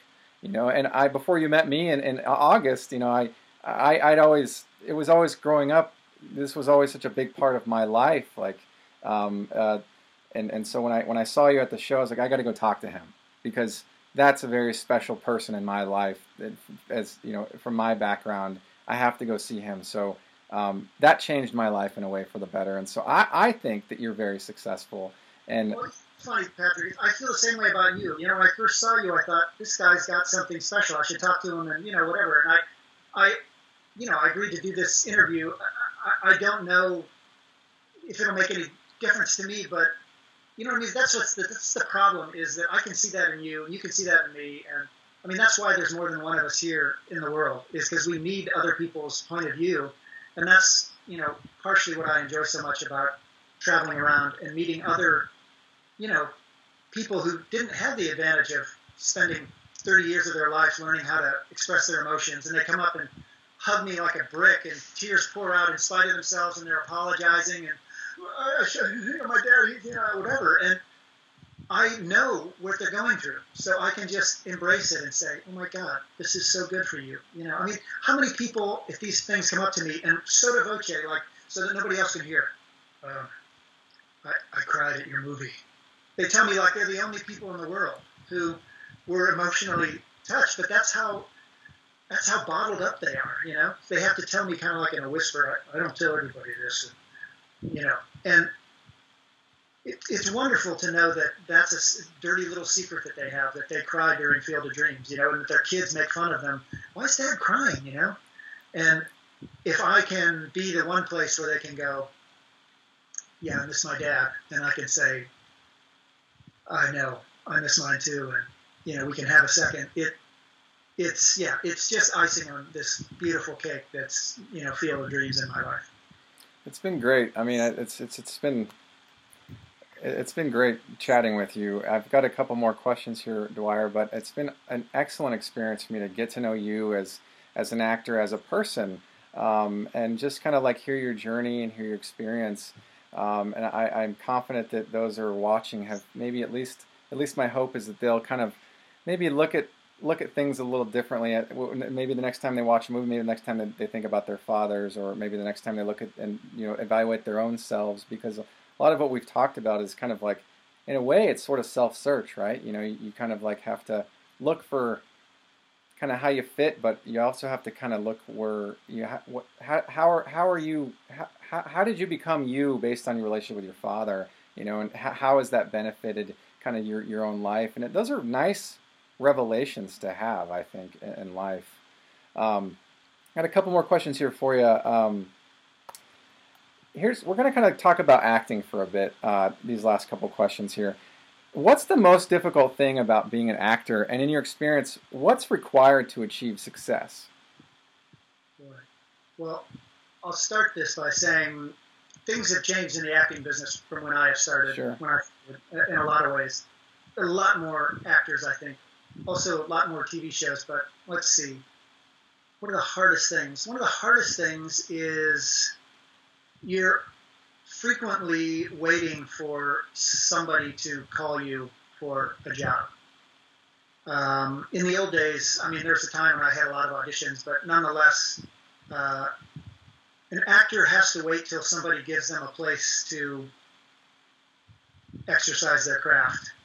Uh, that's not entirely true, but in the movie business, kind of true.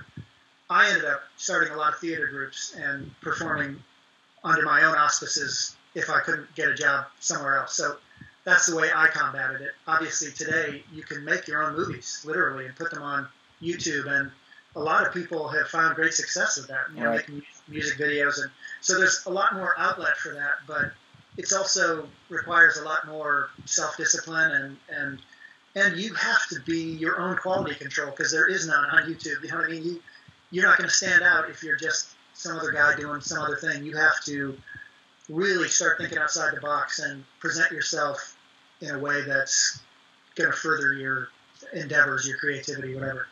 Um,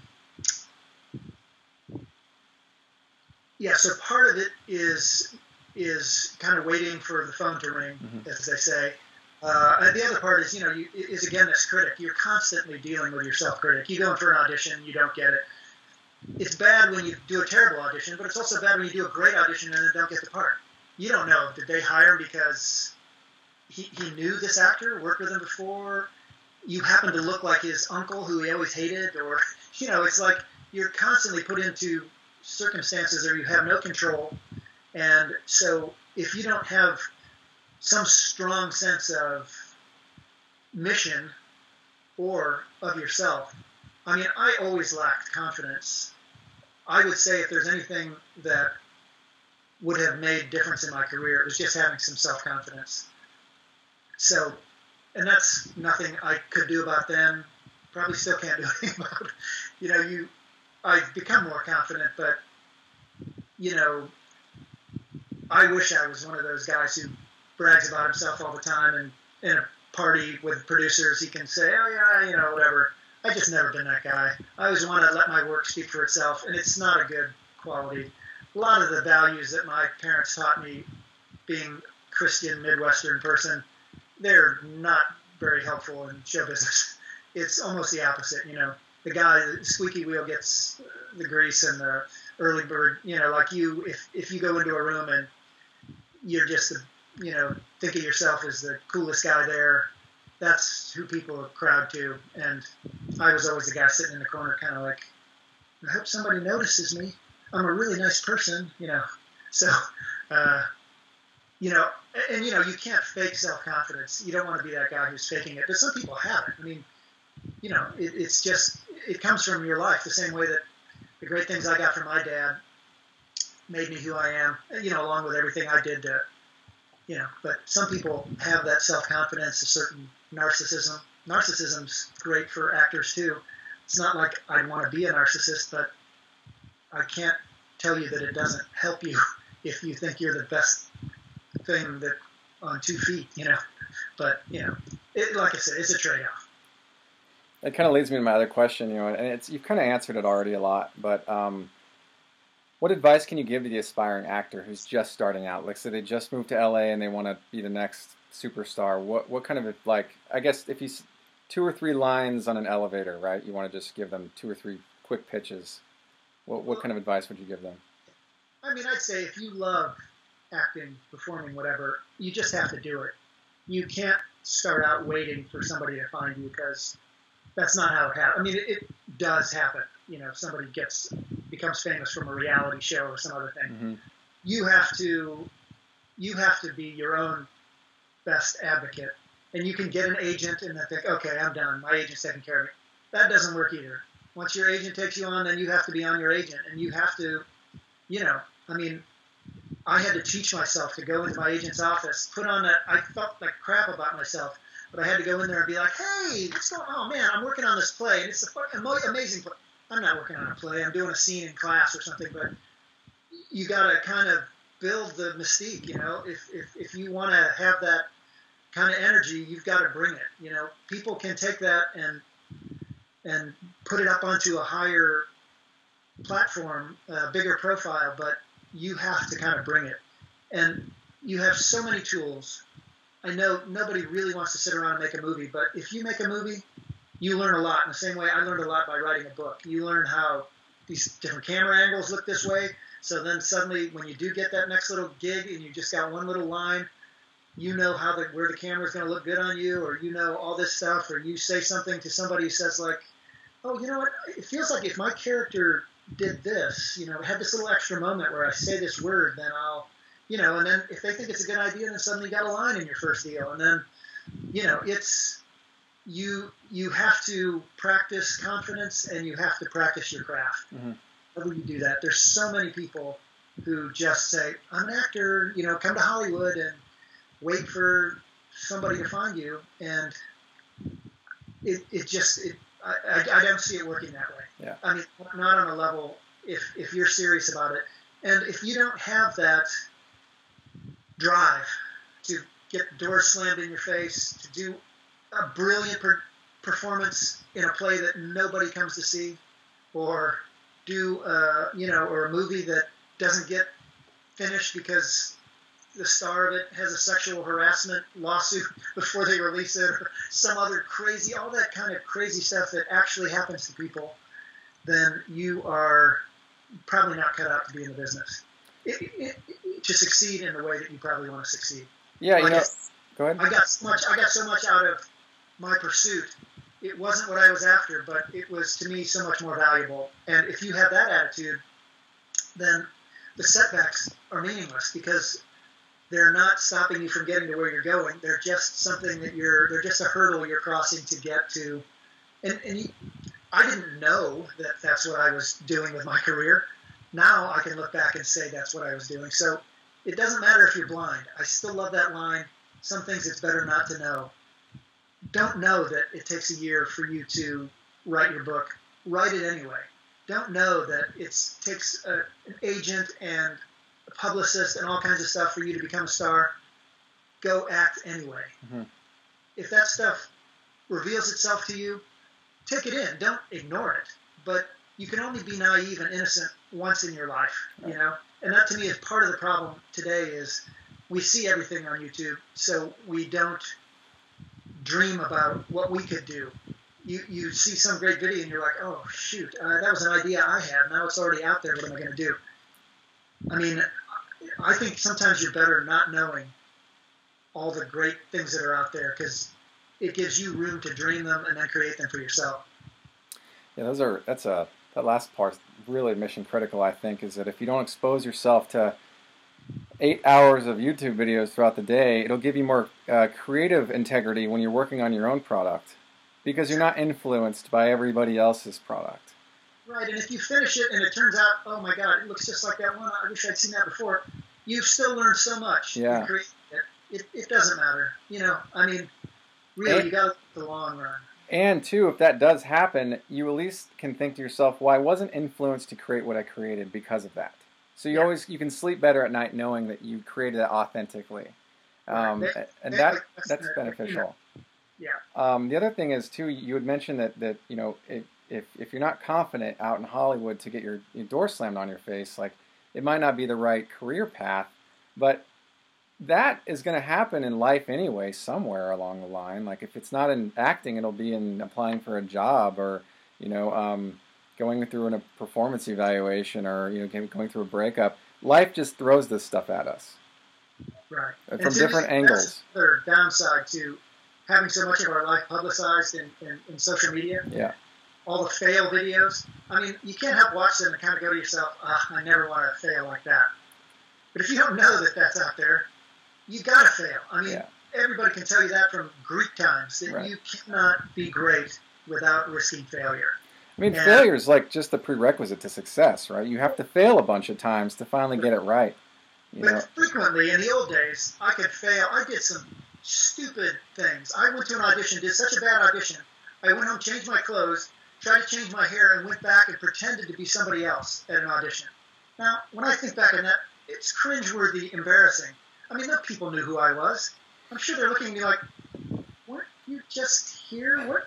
What's wrong with you, dude?" Like, I mean, they probably were, you know, calling security or something. But I, if I'd seen that on video, and you know, if that had to live with me for the rest of my life, you know, like if I had, a, there's a video of that that's on greatest fails, yeah, 100 million views. I mean, you know, I would think twice about doing it the next time.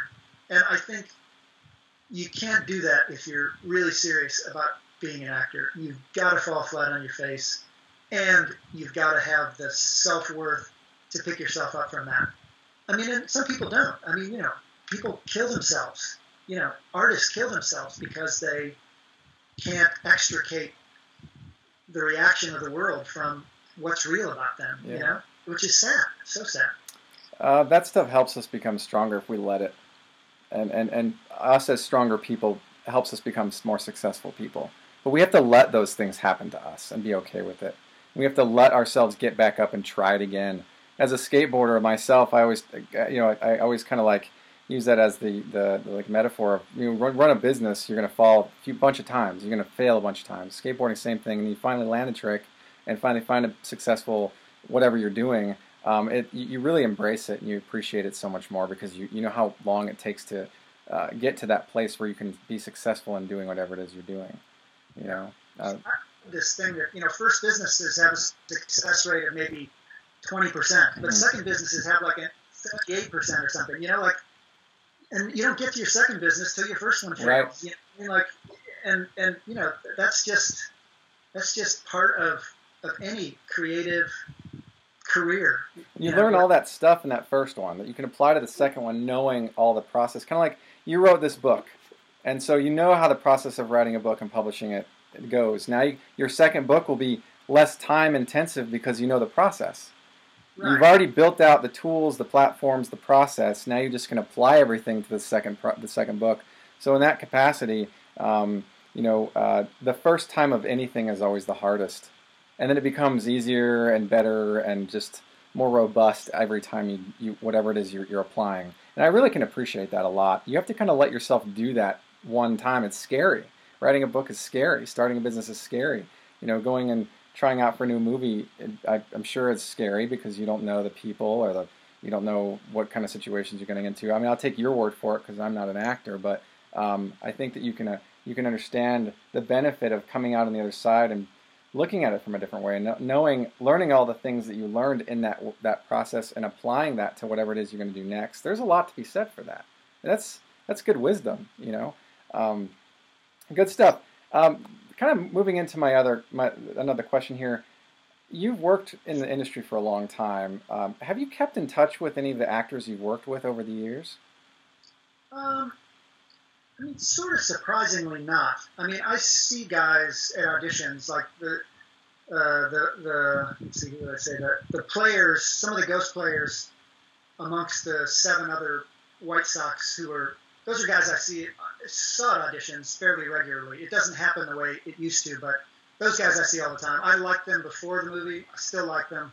Uh, you know, Art LaFleur, yeah, texted me the other day, and but you know, I mean, Kevin just lives 15 minutes up the coast from me, so I mean, and I, I run into him, but mostly at functions of of you know Field of Dreams, or, or I guess see his band play or something. You know, yeah. Uh, it's interesting.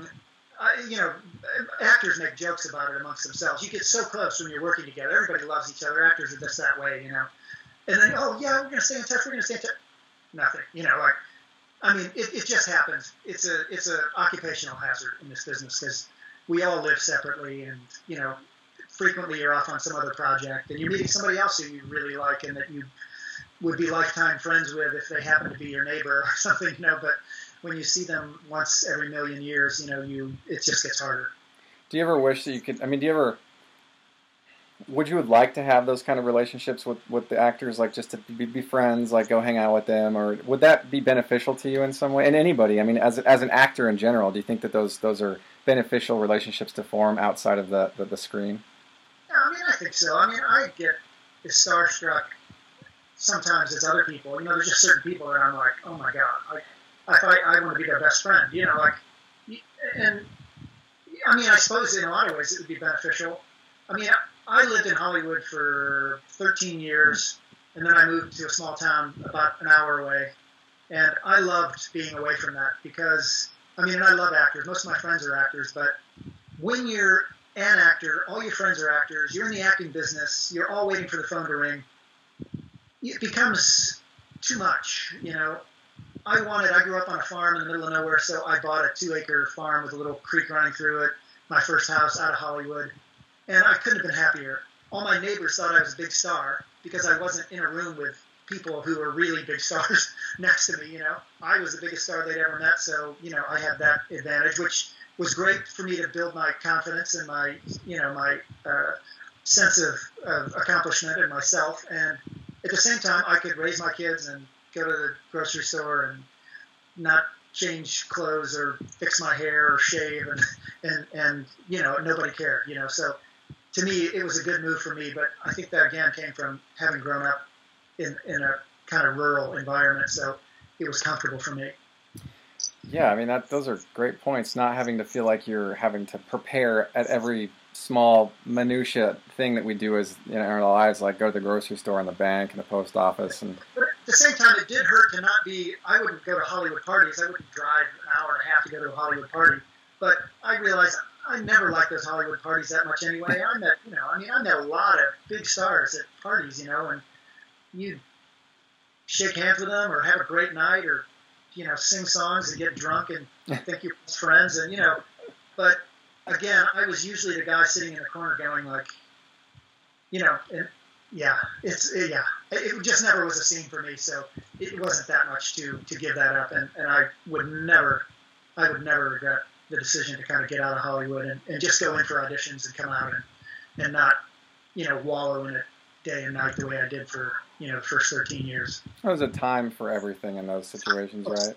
I loved it when I was there. Yeah. farm, and I'm suddenly I, palm trees. I came to LA and I'm like, you know, the palm trees. It's like, where am I? Is this a Jurassic Park or like?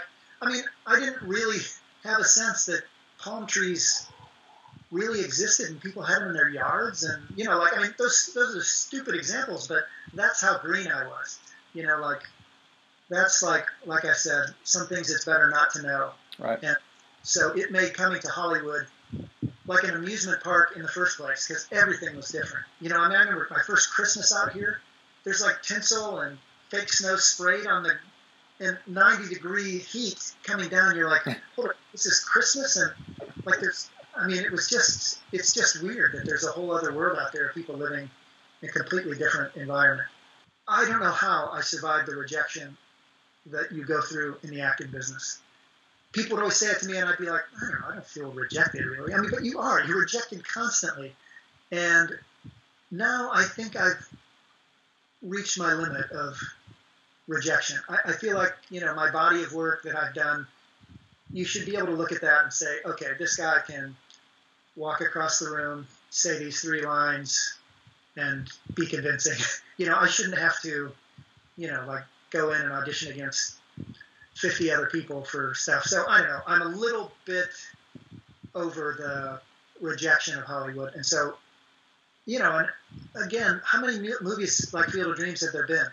To me, that's a genre that suits me, and it's not it's not a popular genre. So it's harder to find stuff. I mean, as I mentioned in the book, I I got killed you know, for a period of time, I was killed in every project I was in for a couple years, you know, which is weird. And then I went through a period where I had children. I was a father whose kids had been abducted for, you know, probably two years. I did, you know, eight episodes of having my kid abducted and killed or whatever, you know.